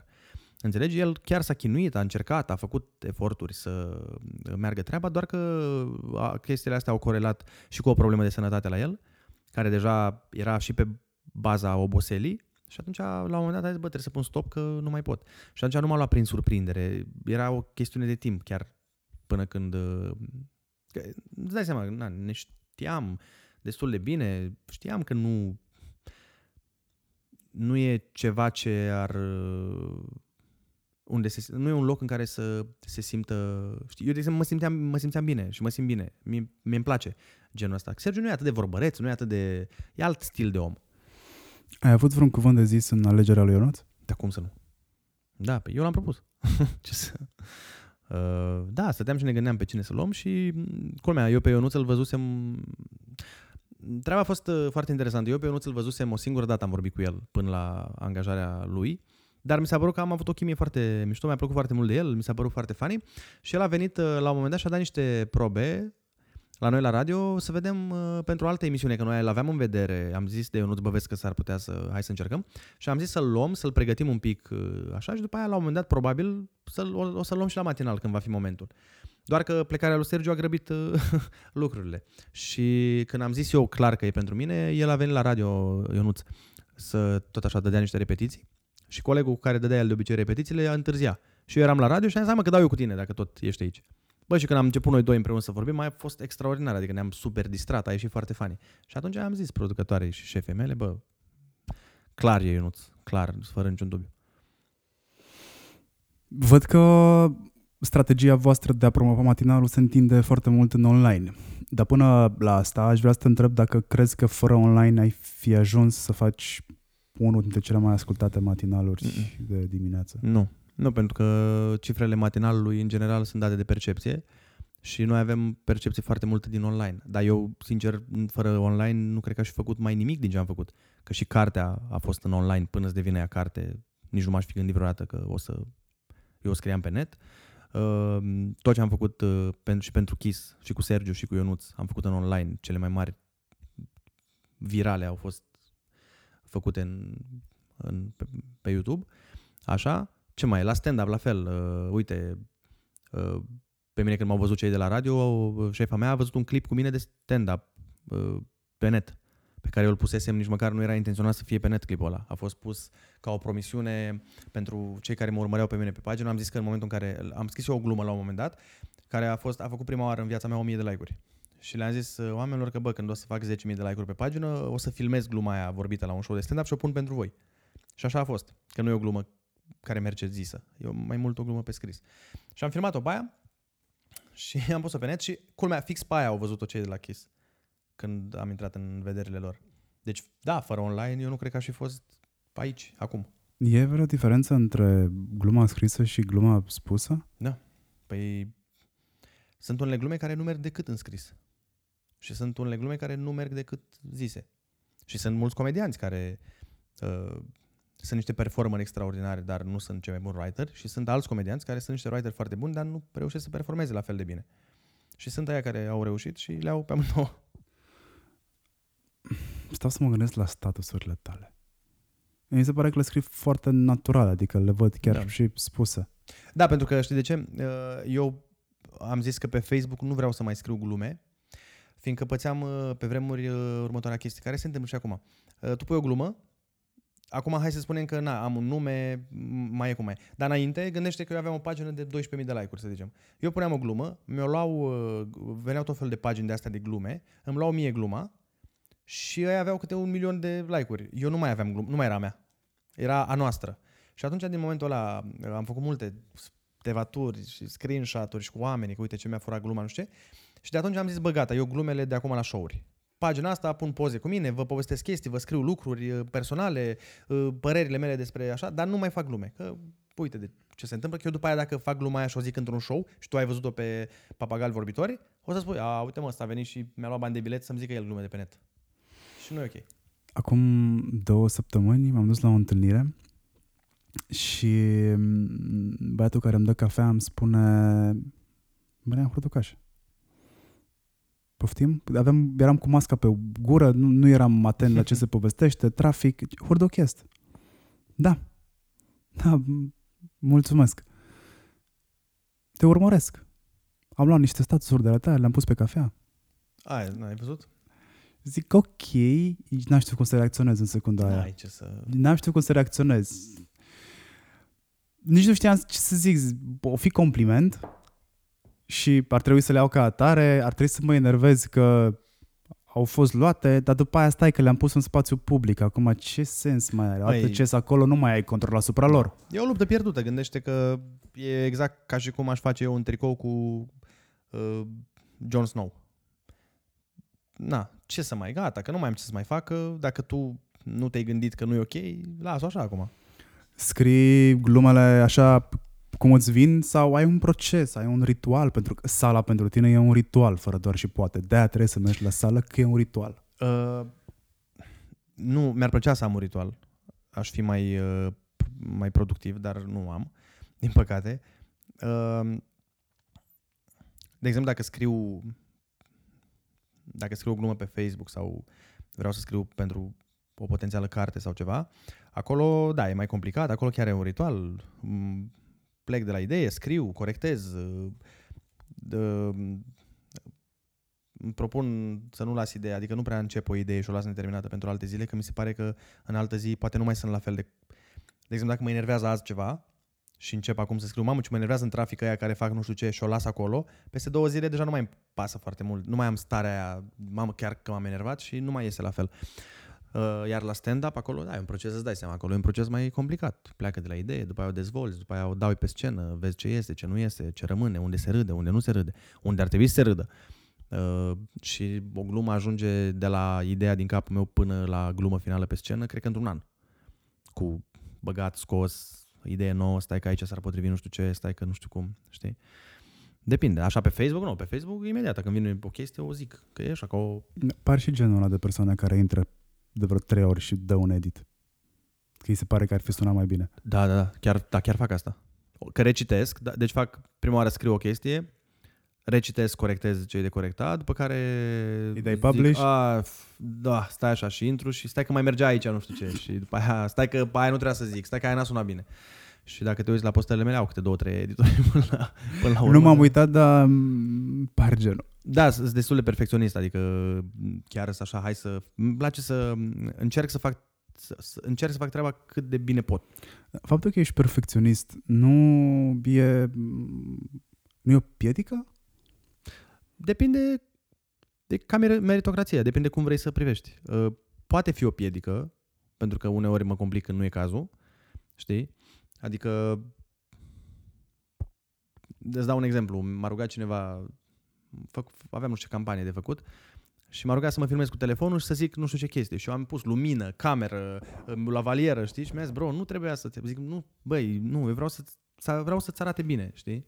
A, asta o înțeleg, la fel fac și eu. Adică când îmi fac IGTV-urile, care nu nu știu cine știe ce, uh, am camera, luminile puse, uh, să atent la ce se vede în spate, da. Da. uh, cum se vede în spate, la mine e alb-negru, cu atât mai mult trebuie să fie mult mai simplu, dar nu. Păi, Știu că și în alb-negru trebuie să se vadă cumva. Dacă te uiți, îți arăt ca să vezi uh, uh, am filmat chiar aici la Ionuț, am filmat un uh, ăsta, vreau, vreau să-ți arăt, ca să vezi că și eu sunt la fel în pa- partea asta, că dacă te uiți la această imagine, vezi că e totul simetric în spatele meu, vezi? Adică e, nu-mi place, dacă nu e simetric, nu pot, nu, vai, mor. Uh, tu îți montezi uh, și clipurile de pe YouTube? Nu, am un uh, prieten, colaborator și coleg cu care lucrez de foarte mulți ani, care îmi face și montajul și e foarte talentat pe multe părți și lucrez cu el de când am început chestia asta video, împreună le facem, le scriem, le ne gândim la subiecte. Cum evoluează pentru tine canalul de YouTube? Ce reprezintă? Reprezintă un, un mod de a fi prezent și acolo? Uh, Îl vezi un posibil business? Uh, E brand awareness care se transformă ulterior în bani? Uh, Colaborări și așa mai cred departe? că, da, cred că trei, varianta trei. pentru că, în primul rând, îl fac pentru că îmi place, fiindcă sunt la modul, bă, chiar n-am timp. Adică chiar nu mai aveam timp și de asta, dar îmi place ce se întâmplă.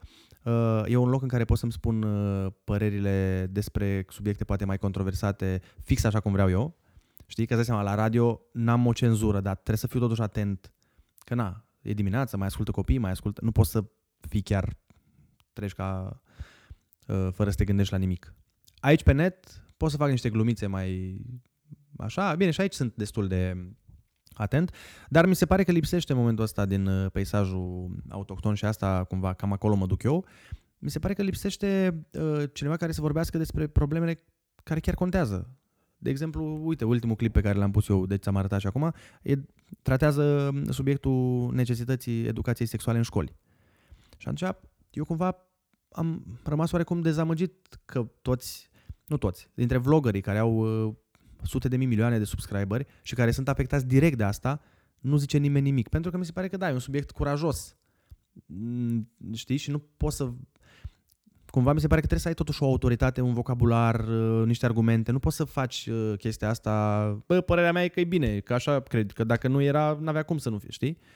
Și atunci mi se pare că e o lipsă de conținut de genul ăsta și mie îmi place să intru în probleme de astea, educație sexuală, ora de religie. Uh, am mai făcut uh, la fel o analiză a școlii din România, care tot așa a mers foarte bine și mi se pare că se consumă. Uite, eu uh, pe canalul meu care are aproape 200.000 de abonați, în general cam fac peste 100.000 de vizualizări. Adică oamenii consumă genul ăsta de uh, conținut. Știi? Ok, un produs de ăsta nu o să aibă niciodată cifrele alea de milioane de, pe care le face Dorian Popa sau așa, dar nici nu se adresează aceluiași public. Bagă pătrățele și s-ar putea să discutăm despre alte cifre. Da, da, da. Eu am, mi se pare că e exact ca, cum mai ziceau, domnule, vorbeam cu prieteni comedianți care spuneau, bă, uite și tu, vulpița în trending, nu știu care, uite câte milioane facem și noi punem un clip și dacă facem un milion e genial. Și discutam despre faptul că, da, da, se și adresează unui public mai puțin numeros. Adică pentru tine 300.000 de view-uri s-ar putea să fie ca pentru vulpița 3 milioane. Crezi că prin munca pe care o depui tu, că tu îți dorești așa asidu să contribui la educarea societății într-un fel sau altul, sau nu neapărat la educare, ci la a da un moment de introspecție.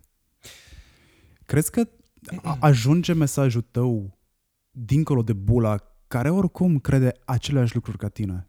Ce vreau să te întreb, nu ai momentul ăla în care să te gândești odată la nu știu cât timp că dai la perete? Ba da, dar uh, eu cred că m, dacă vrem să ne schimbăm și să progresăm ca mentalitate de popor, cei, noi, de exemplu, cei care avem cifre sau avem uh, o- un public, că e de 150 de oameni, că e de 300 de oameni, că e de 400 de mii, exact cum îți spuneam și cu emisiunea, mi se pare că, ok, e fan, e Caterinca, că eu fac și eu subiecte și pe YouTube, de ce e nașpa să fii adolescent, de ce e nasol să fii înalt, care sunt mai Caterinca. Dar mi se pare că avem oarecum o responsabilitate să nu fie doar Caterinca. Hai din când în când să mai fie și ceva din care cineva să poată învăța. Bă, nu să învă, că nu sunt eu, nu mă dau eu, învăț eu oamenii. Dar poate vezi un clip de asta și te gândești, zic, bă, ai o, exact cum spuneai și tu, un moment de introspecție. Și vreau să cred că nu dau la perete. Adică eu îmi doresc să cred că uh, putem să... Mi se pare că e de datoria noastră celor care avem o voce Poate nu, nu ajută cu nimic, dar eu știu că mi-am făcut datoria. Exact ca așa o văd uh, și relația de prietenie. Știi? Prefer de 10 ori ca un prieten să fie sincer cu mine, chiar dacă nu o să-mi placă ce îmi zice, decât să-mi zică, da, da, e totul minunat, dar să mintă. Înțelegi? Care crezi că e Că rolul? el și-a făcut datoria. Asta vreau să zic. Băi, eu, da, eu asta și cu Ionuț de multe ori vorbesc pe chestia asta și îi spun chestii care poate nu neapărat... Mi-e, îi convin. mi-e foarte greu să mi imaginez pe Ionuț vorbind subiecte serioase.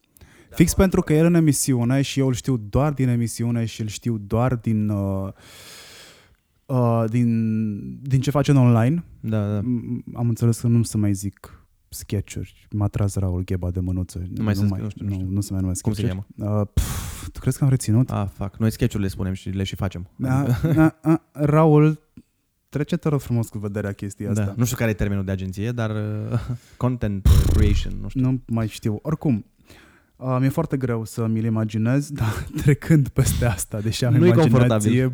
bogată, Nu, nu este confortabil, să știi, lui Ionuț. Uh, am, am avut ceva experiențe prin Harghita și nu au fost toate confortabile, deci aș putea înțelege chestia asta. N-are nicio legătură cu uh, Da. așa, uh, dar aș putea Nu. să înțeleg de ce. Eu nu știu Mie îmi cum e. place că, uite, cred că aș putea să fac foarte mult mișto cu, cu el despre ce înseamnă Transilvania, despre... Cred că aș putea să empatizez și să... Stai, că toți trei am putea să facem chestia asta, că venim din același Da. loc. Pe și el tot la Cluj a făcut Exact. facultatea. Uh, la Ionuț, știi cum e? Uh, el nu e confortabil la discuții serioase de niciun fel. Fie că despre politică, whatever, istorie. Îi, îi place, îi place istoria foarte mult, e un om foarte, citește foarte mult, știi? Dar nu e confortabil când discuția devine deja serioasă și mai ales dacă ești pe personal, aoleo, nu-i place. Nu știe să pierdă.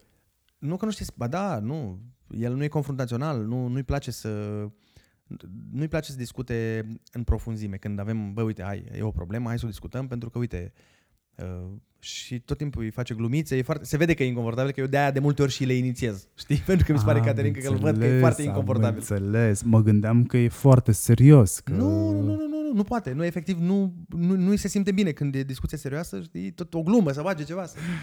Și uite, așa am aflat cum a ajuns Ionuț comediant. Da, da, da, da, da, da, da, chiar Tot, da. Totul era foarte serios în jurul lui. Da, da. Um, care crezi că este rolul tău în societate?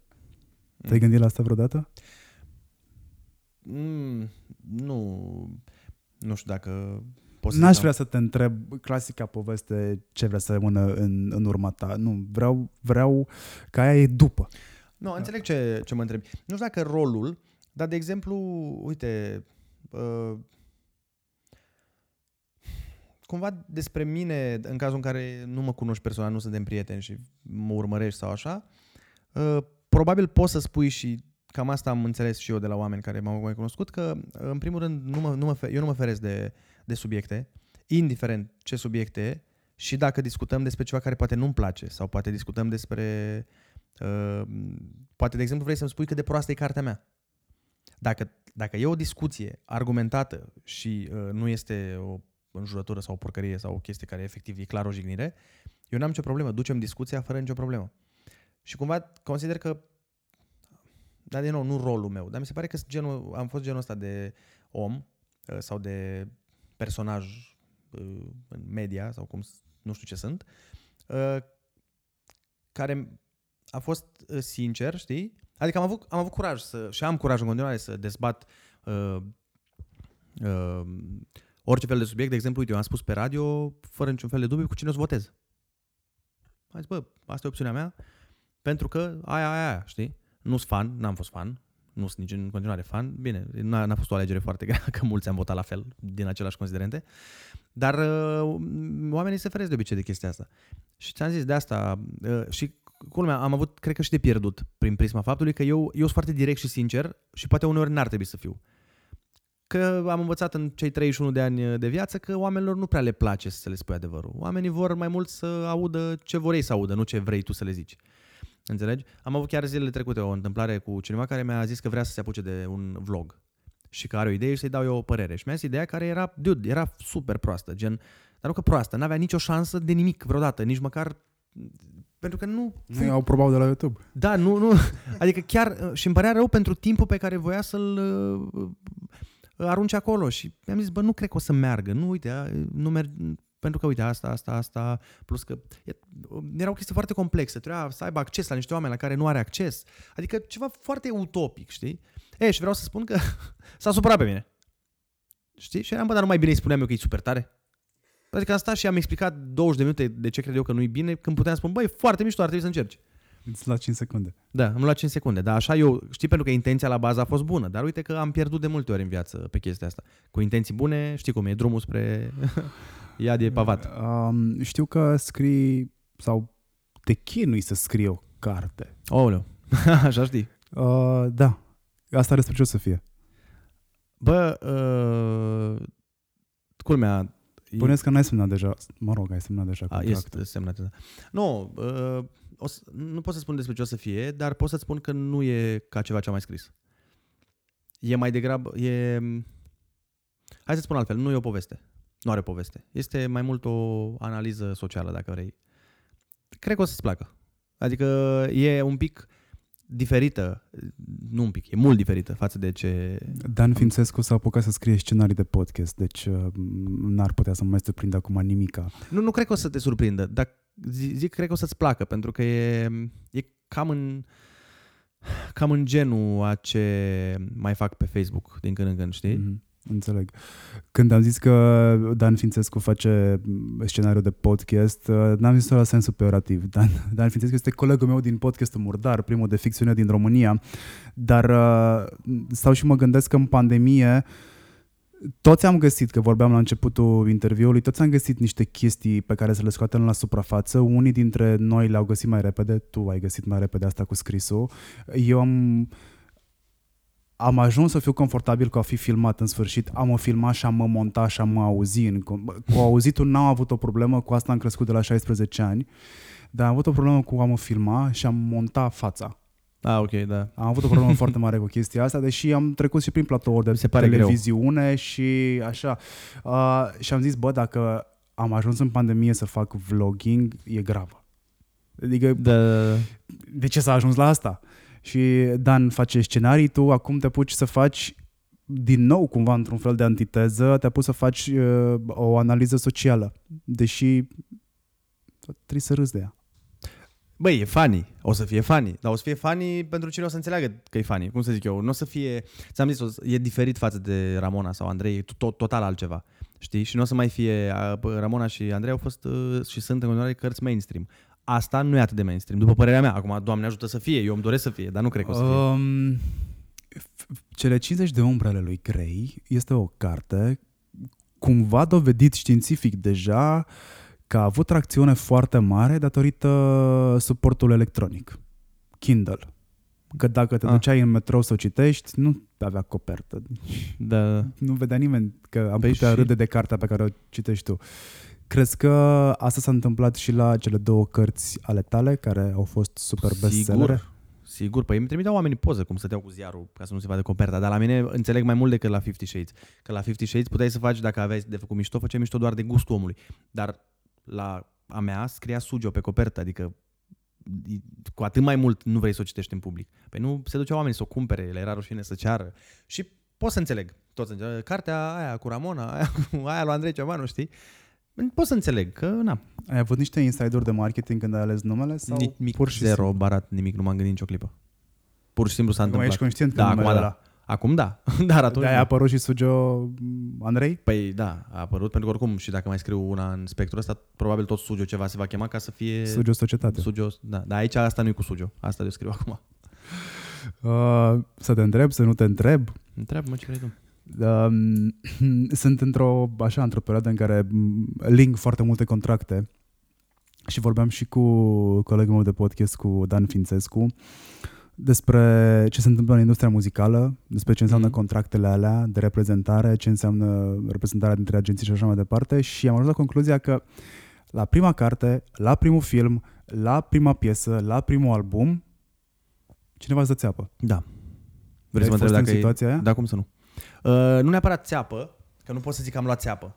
Adică N-ai fost atent, nu te-ai gândit să mergi la un avocat, Da. nu... Păi, exact cum ți-am povestit, contractul de la prima carte a avut șase pagini și contractul de la a doua 35, ca să-ți faci o idee.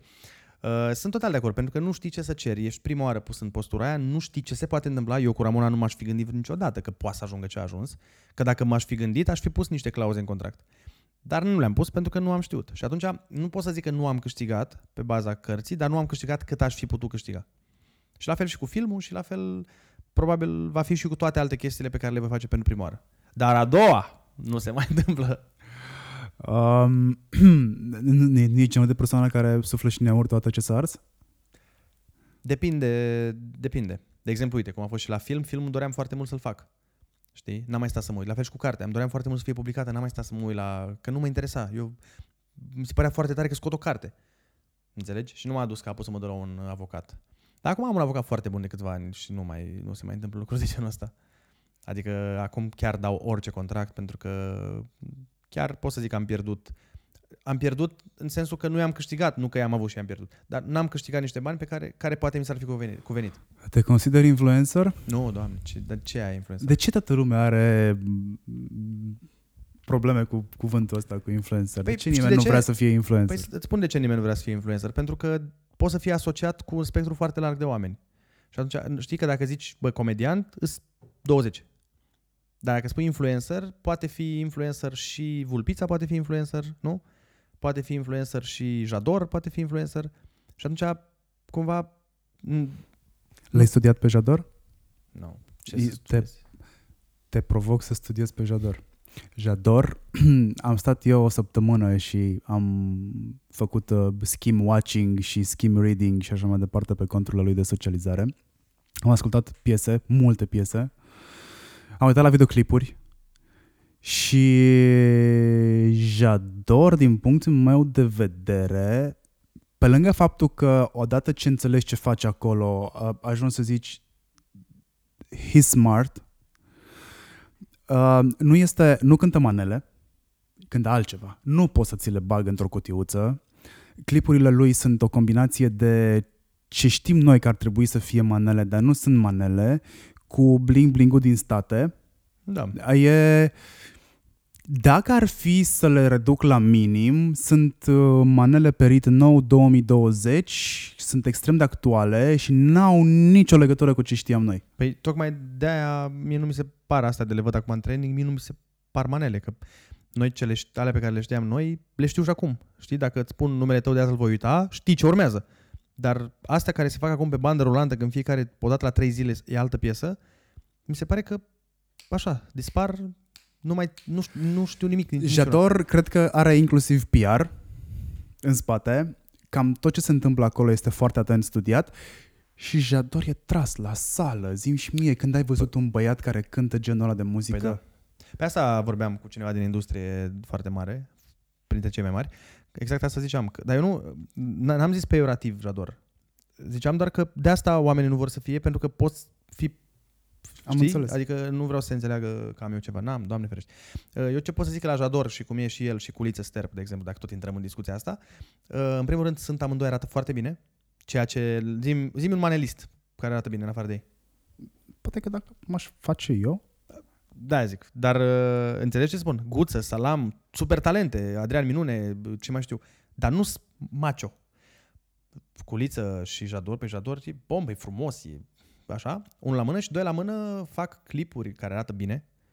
Se îmbracă tr- brand uh, frumos, se duc la sală și e, înțelegi? sunt Este uh, altceva. made to measure. Da, dar e altceva față de cum îl știam noi pe Guță cu Burdihanu, Dita mai Burtoiu și înțelegi? Clipurile făcute în Paint. Da, și clipurile exact pe croma cu... Nu, înțelegi? E altceva. Și atunci merge.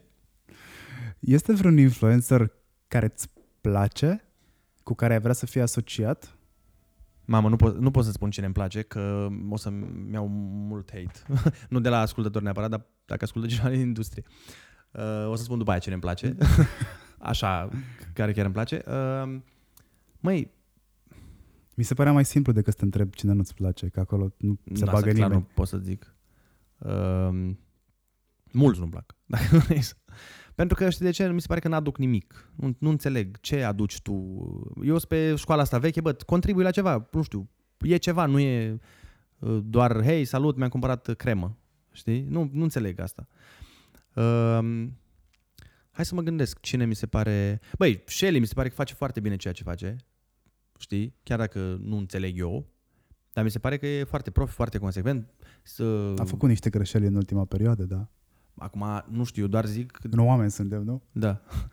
Uh, dar este incredibil ce, ce a făcut și mi se pare că e foarte profi și face treabă, e... Na. Dar nu pot zic că îl urmăresc, că nu pot să-l urmăresc. Nu, nu, na, e un copil de 18 ani, nu avem chestii... Five Games a bătut filmul. Da, da, da, nu te așteptai? Mă așteptam, Păi, și atunci? mă așteptam. Și eu mă așteptam, adică... N-a fost o surpriză. Nu, nu, nu, eu eram sigur că gândește că la ei, în primul rând, orice bilet era două sau trei, nu? Că copilul nu poate să vină singur la film. Și doi la mână a fost, uh, na, marketat și vândut pe România foarte bine. Noi, la noi, la Ramona a fost marketat pentru afară. Miami Beach, cum ți s-a părut? Nu l-am văzut. Da, nu l-am văzut, dar uh, din ce înțeleg și din ce am văzut, cred că este un film care este făcut foarte bine pentru români. Adică e cu umorul care merge foarte bine la români. Și am înțeles că băieții au făcut treaba bună. Am înțeles. Dar mi se pare, scuză-mă, mi se pare că, acum astea fiind cele mai trei vizionate, mi se pare că toate sunt foarte diferite. Dar, repet, la noi se vede foarte clar, după părerea mea, uh, că s-a țintit pentru afară.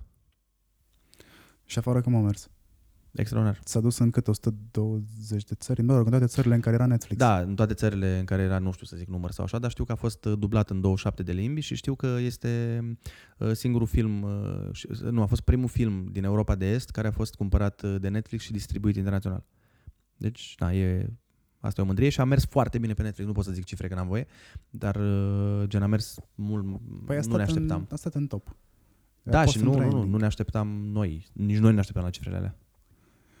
Uh, păi ați avut parte de efectul, efectul Netflix. Deși el a fost publicat la ceva vreme după ce a fost în cinematograf. Da, păi noi l-am pus pe, deci în cinematografie a fost uh, de Valentine's Day și pe Netflix a intrat pe 1 iunie. Da. Um, Dar nu mai era în cinema când l-am pus pe nu mai era în Netflix. cinema. Bine, oricum efectul Netflix are se, se vede mm, și la filme care au fost de succes cu 20 de ani în urmă. Odată ce Da. ajunge pe Netflix, uh, așa îi spune, n-am o explicație pentru cum funcționează, dar știu că în momentul în care ajung pe Netflix producțiile vechi, uite cum e Friends, A rupt. în, încep să bă, încep oamenii să fie super interesați de producția respectivă și încep bă, bă, canalele de distribuție să se bată pentru drepturi Da. ca să preia. Băi, la mine n-a fost așa, să știi, la mine, mă rog, la Ramona, că nu e a meu, e al regizorului filmul. Uh, La noi uh, a venit și cu foarte mult hate. Uh, Asta pe Netflix. pe N-am că- citit nicio recenzie de bine. Dar în schimb pe Goodread La, la carte zis sau la ce? și la carte și la film, în la schimb carte sunt pe multe. Goodreads ce am citit eu în bula mea. În schimb pe Goodreads uh, în momentul ăsta 4 stele din 5 sau 4 și jumătate din 5. Nu mai știu, una are 4 jumate, una Da, are da. 4. Patru are a doua, uh, parcă. Ideea e că e și foarte multă critică nefondată, ca să zic așa. Dacă te uiți pe Goodreads și te uiți la comentarii, sunt mulți oameni care nici n-au citit-o. Sau sunt mulți oameni care n-au... uh, Deci, băi, vreau să zic că s-a întâmplat la carte, zic. Au fost mulți oameni care m-au apărat în articole și în chestii doar pentru că atât de tare s-au enervat, de, au fost atât de enervați de, uh, de ceilalți, înțelegi, încât au zis, bă, exagerați, nu e așa, știi? Adică niște chestii luate din context, doar clar, adică n-a fost la modul hai să citesc cartea asta, să văd cum mi se pare și să fac un review. Nu, a fost hai să văd cum fac eu un review de căcat la această carte. Înțelegi? Uh, asta am pătit și cu filmul, aceeași chestie. Și mm, eu n-am o problemă să nu-ți placă ceva din ce am făcut eu sau oricine, dar când îl consumi, știi? Adică Ce bias-uri ai tu?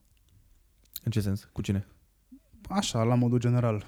Lucruri uh, unde știi că ești biased. Îmi pare rău, niciodată nu am corespondentul în limba română pentru biased. Știu că sunt oameni care ascultă podcastul ăsta și care sunt exasperați de faptul că folosesc engleză, dar ghinion, engleza o folosesc 80% din zi, în engleză mă informez, în engleză comunic cu clienți. Sorry. Uh, pardon. Uite, hai, fii atent, hai să facem așa. Uite, intru acum pe Ia Goodreads vezi. și citim o recenzie și tu îmi spui dacă ție ți se pare biased sau ți se pare profi, da? Hai să vedem, uite. Că... De exemplu, uite, să zic până intru așa, să spun de film.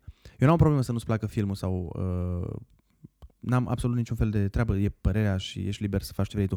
Doar că mulți oameni au condamnat uh, filmul fără să înțeleagă, fără să, nu fără să înțeleagă, că au înțeles, dar n-au vrut să ia în considerare că este un film pentru adolescenți. Dacă tu ai 38 de ani și nu ți-a plăcut, poate că e normal. Nu cred că mi-ar mai plăcea la fel de mult uh, American, Pie. Pie. Este exact American Pie. Deci o Ramona, crede-mă, îți spun eu care am participat activ la scriere și la așa, este exact American Pie. Și mi se pare, asta mi s-a părut nedrept, pentru că mulți oameni, bă, ai uitat când te uitai la American Pie? Adică adolescenții de azi nu merită și ei comedii? Tu le-ai avut pe ale tale când erai tânăr. Te-ai Da, da, nostalgia bate realitatea. Păi de ce? Pentru că tu atunci când ai fost nost- atunci când te-ai uitat la alea, nu ai zis că o să-ți influențeze ție viața cumva, dar acum pentru că devii mai catolic decât papa și crezi că totul în jur ar trebui să fie tot un enescu și o cultură Exact. la, în alt nivel, crezi că tot ce se întâmplă în jur o să aibă o influență negativă asupra unor copii, uh, mai ales a viitorilor tăi copii, pentru că eu am observat că majoritatea celor care au o problemă cu, c- cu ce educă influencerii ăștia, cu ce educă filmele astea, cărțile astea, Da, dar de când dar e... niște copii care nu s-au născut, gen ai lor, viitorii lor Da. copii. Da. Uh, vreau să găsesc uh, review-uri în română ca să nu dăm pe engleză, știi? Poți, poți să dai și în engleză. Uh, Oricum, am, am, o comit eu. Nu, aș vrea să găsesc uh, român, dar nu, mă- nu înțeleg de ce nu mai mi-arată comentarii. Uh, pentru că vreau să-ți arăt între primele, dar unde? Ah, English, e setat English. Poate de aia ne arată. E, vezi? Cum să nu vorbești Eram doar de în ce- engleză? Uite, de exemplu, îți spun... Uh, îți, să citesc o, o recenzie. Uite. Opa, stai că am nu știu ce am făcut. Deci, vedem, uh, am citit câteva capitole online și pot să spun că e cea mai proastă carte pe care am citit-o. Păi de, deja nu mai pot să mai citesc mai departe că nu pot să iau în considerare. Cum, ai citit două capitole și ai, e cea mai proastă? Poate devine genială la al treilea. Înțelegi? E ca și cum aș spune eu, am văzut 4 minute din uh, nu știu ce film, oribil. Păi nu știi, știi? Cum, cum? Eu nu înțeleg. Nu, deci nu... Și atunci eu cum să mai iau în considerare acest review? Când tu îmi spui, nu? Zice, uite, poate nu e stilul meu de umor, însă consider că din orice carte trebuie să învăț sau să existe ceva care să nu-mi placă, care să-mi placă măcar un fragment sau o frază. Am întâlnit și excepția, e o carte plină de frustrări care nu a văzut un editor, iar dacă a făcut o persoană respectivă mai are multe de învățat. Zise uh, user Simona Stoica pe Goodreads. Uh, Acum, nu doar că eu nu sunt autor, nici ăla nu e editor care a editat-o, știi? Adică chiar nu, nu crezi că e un pic penibil? Tu, în calitate de contabilă, uh, îți spun eu, nu, sunteți proști toți, vă zic eu. Atitudinea asta mie nu-mi place. Înțelegi? Dar când vine vorba despre, nu știu, uh, pff, industria muzicală, ce bias-uri ai? Când vine vorba despre politică, ce bias-uri ai? Poți să treci cu vederea PSD-ul și să iei ceva bun de la PSD? Sunt convins că ai bias-ul ăsta. Eu am un bias vis-a-vis de bias-ul tău. Da. Uh, bineînțeles. De eu nu, eu, stai să, să-ți explic clar. Mie mi se pare că tot soapă și un pământ. Nu mi se pare că PSD-ul e... Adică, da, PSD-ul mi se pare că a făcut... El, PSD-ul a făcut niște greșeli, după părerea mea, foarte mari, pentru că ei încă nu-și dau seama în ce secol trăim noi. Pentru că ei s-au gândit că, e, lasă că merge ca în 90 și nu mai merge ca în 90. Dar nu e de parcă dacă a plecat PSD-ul, uite ce bine ne e acum. Că nu ne e. Deci părerea mea este că toți sunt la fel de uh, pătați și la fel de murdari și niciunul nu vrea să facă nimic, nu face nimic pentru țară, că e PSD, că e PNL, că e PDL, că e PPP, că e oricare. Înțelegi? Mi se pare că toată clasa politică, noi avem o problemă cu clasa politică în totalitate ei, nu cu partidul X sau Y. A, că s-au făcut taberele astea acum pentru că PSD-ul a făcut niște greșeli gen aia cu noaptea ca hoții și niște uh, chestii care n-au cum să nu fie flagrant uh, comentate pe internet. Asta e altă problemă. Dar ți se pare că ți-e mai bine acum? Ți se pare că s-a schimbat ceva în țară? Ți se pare că avem autostrăzi sau... Nu. Eu cred că tu ai venit încoace că acolo nu erau autostrăzi, da. Da, păi de Deci de asta zic, nu e biased cu PSD-ul, e biased cu clasa politică care, pe care o avem și care nu înțeleg de ce nu se întâmplă ca în alte țări în care, bă, măcar un pic, hai să facem și pentru ăștia. Un pic, nu trebuie să-mi faci pistă de avioane și de elicoptere. Nu, bă, un pic, fă drumul ăla până la Brașov măcar. fă că murim pe el, de nu mai facem 9 ore până la Brașov. Știi? Fă un pic de autostradă în Moldova, că nu mai, nu, că mor oameni, nu știu dacă ai fost pe acolo, dar E unul dintre cele mai nasoale drumuri, București, oriunde în Moldova. Se moare pe capete. Fă un pic de autostradă. Crezi că uh, nu mă interesează. Deci eu îți spun sincer, dacă PSD-ul mâine face autostradă spre Moldova sau face drumul spre Brașov, eu, eu primul om votez, n-am votat niciodată PSD-ul, mă duc primul și pun ștampila pe PSD. Pentru că, din nou, nu mă interesează cine face, dar să facă ceva. Ce te deranjează la societate? Ce te incomodează cel mai mult? Ce ți-ai dorit să dispară după ce terminăm podcastul ăsta? Ipocrizia. Nu te-ai găsit niciodată în poziția de a fi ipocrit? Băi, a, nu știu. Nu, cu siguranță am fost. Dar poate nu mi-am dat seama. Dar așa voit, cred că niciodată n-am... Deci bă, așa să știu eu acum, sunt cam ipocrit că fac asta, dar na, trebuie să o fac. Nu mi nu vine în cap o situație de genul. Cu siguranță am, sunt considerat de alții că în anumite momente am fost ipocrit, dar așa să-ți spun eu de la mine, nu îmi vine în cap. Eu zic că ne-am apropiat de final. Aș mai avea multe întrebări. Să-ți spun că discuția curge foarte, foarte bine, mult mai bine decât mă așteptam cu Ah. discuția. Da. Uh, te dau un vileag. De ce? Că am încercat să-l abordez pe, pe Andrei când? Cred că e un an. Cred că e un an. E un an, da. Dar în apărarea mea am uitat. E, în a, ca să fim pe zero, să știi că eu am pus acolo undeva ideea asta și am zis în momentul în care nu o să mai am idei de invitați, o să o scot pe aia de acolo. Da. Uh, Uh, nu, că sincer chiar uh, uh, ca să înțeleagă oamenii că mi-ai- printr-un prieten comun ai spus, el mi-a zis și eu am zis hai că mă gândesc și revin și am uitat. Te-ai gândit Asta un a an, fost. zici că ai, Am- zici m-am că ai gândit venit de un la Cluj. Bă, m-am gândit un Dar uh, vreau să-ți mulțumesc înainte de, de toate pentru sinceritatea cu care mi-ai uh, răspuns la întrebări. M-am simțit foarte bine în conversația asta și Asta mi-aș dori foarte mult să o dezvoltăm și să ajungem la altele cu alte ocazii. Facem partea a doua. Facem partea a doua cu siguranță. Vreau să-mi spui la final, sau mai bine zis, să le spui celor care ne ascultă, uh, ceva care să-i lase cu un gând de introspecție. Eventual, ca după o carte bună. Da, da. Mai nu știu dacă sunt eu neapărat în măsură sau pot face asta, dar uh, ce încerc eu să fac și mi s-ar părea, mi se pare că ar fi bine dacă am face cu toții un pic mai des acest exercițiu, este să ne uităm și la, înainte să vedem firul din ochiul altuia, să ne uităm și la copacul din ochiul nostru. Că de multe ori ne uităm la altcineva și vedem toate defectele și tot ce face greșit, dar nu ne judecăm și pe noi cu aceeași măsură. Înțelegi? E foarte ușor să stai deoparte, să te uiți la cineva, să spui, a, ăla e de căcat, ăla e, nu știu dacă aveam voie să... Da, e ok. Ăla e de căcat, ăla e prost, ăla nu știu cum, ăla a făcut, ăla adresă, ăla nu e amuzant, ăla nu cântă bine. E foarte ușor. Dar dacă ai petrece timpul ăsta pe care îl petreci uh, dându-ți cu părerea despre ce fac alții, cum fac alții sau de ce fac alții un lucru, dacă timpul ăsta l-ai luat pentru tine, poate că ai fi mai fericit și n-ai mai, n-ar mai fi nevoie să-ți dai cu părerea în legătură cu alții. Nu zic că datul cu părerea, până la urmă cu toți o facem și eu o fac, mi-am făcut o carieră din dat cu părerea. Dar e bine să încercăm să ne vedem și pe noi. Adică înainte să spui tu ce crezi, e ca și cum eu acum ți-aș spune de ce, că tot vorbeam de Tiger Woods, de ce Tiger Woods mie mi se pare slab, când eu nu știu nimic despre golf, n-am jucat golf în viața mea, habar n-am regulile. Mi se pare că nu... Trebuie să o bagi în gaură? Da, gen, da, și biliardul la fel, știi? Dar mi se pare că sunt la modul, bă, nu o să zic nimic, chiar dacă poate mie mi se pare de căcat, dar poate nici nu mă pricep. E complicat. Am avut o experiență cu, cu golful și m-am chinuit ore întregi să nimeresc uh, bila, nu știu dacă bila se numește. Știu că nu se numesc găuri, se numesc cupe, pentru Ah, ok. că este un joc de aristocrați Am și înțeles. nu Ei poți n-au să spui găuri. gaură. Iar Da, da, e da. cupă. Dar uh, n-am mai avut uh, piele în palmă. Păi, de la de cât, De cât ai încercat de să- la cât am încercat să lovesc uh, mingea.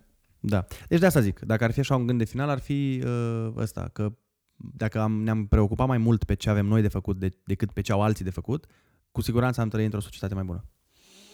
Îți mulțumesc foarte mult pentru cele mă rog, o oră și 40 de minute deja, plus traficul Mamă. pe care, da, deci toate astea, îți mulțumesc foarte mult pentru ele, vă mulțumesc și vouă că ați alocat uh, timp din timpul vostru pentru interviul nostru, pentru discuția noastră, știu că v-a plăcut conversația noastră, dați-o Doamne mai ajută. departe, uh, dați steluțe pe Apple Podcast, e pentru ego-ul meu și probabil contribuie și la ego-ul tău dacă îți spun că avem multe steluțe Păi, pe... logic.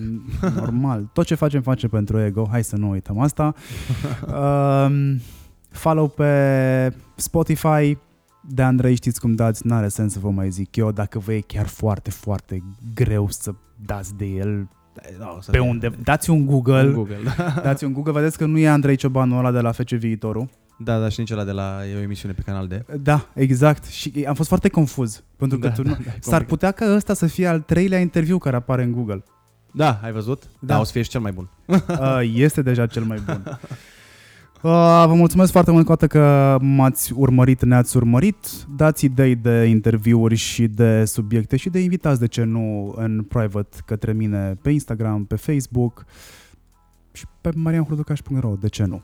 Acestea fiind zise, vă mulțumesc foarte mult pentru atenția voastră. Hai pa!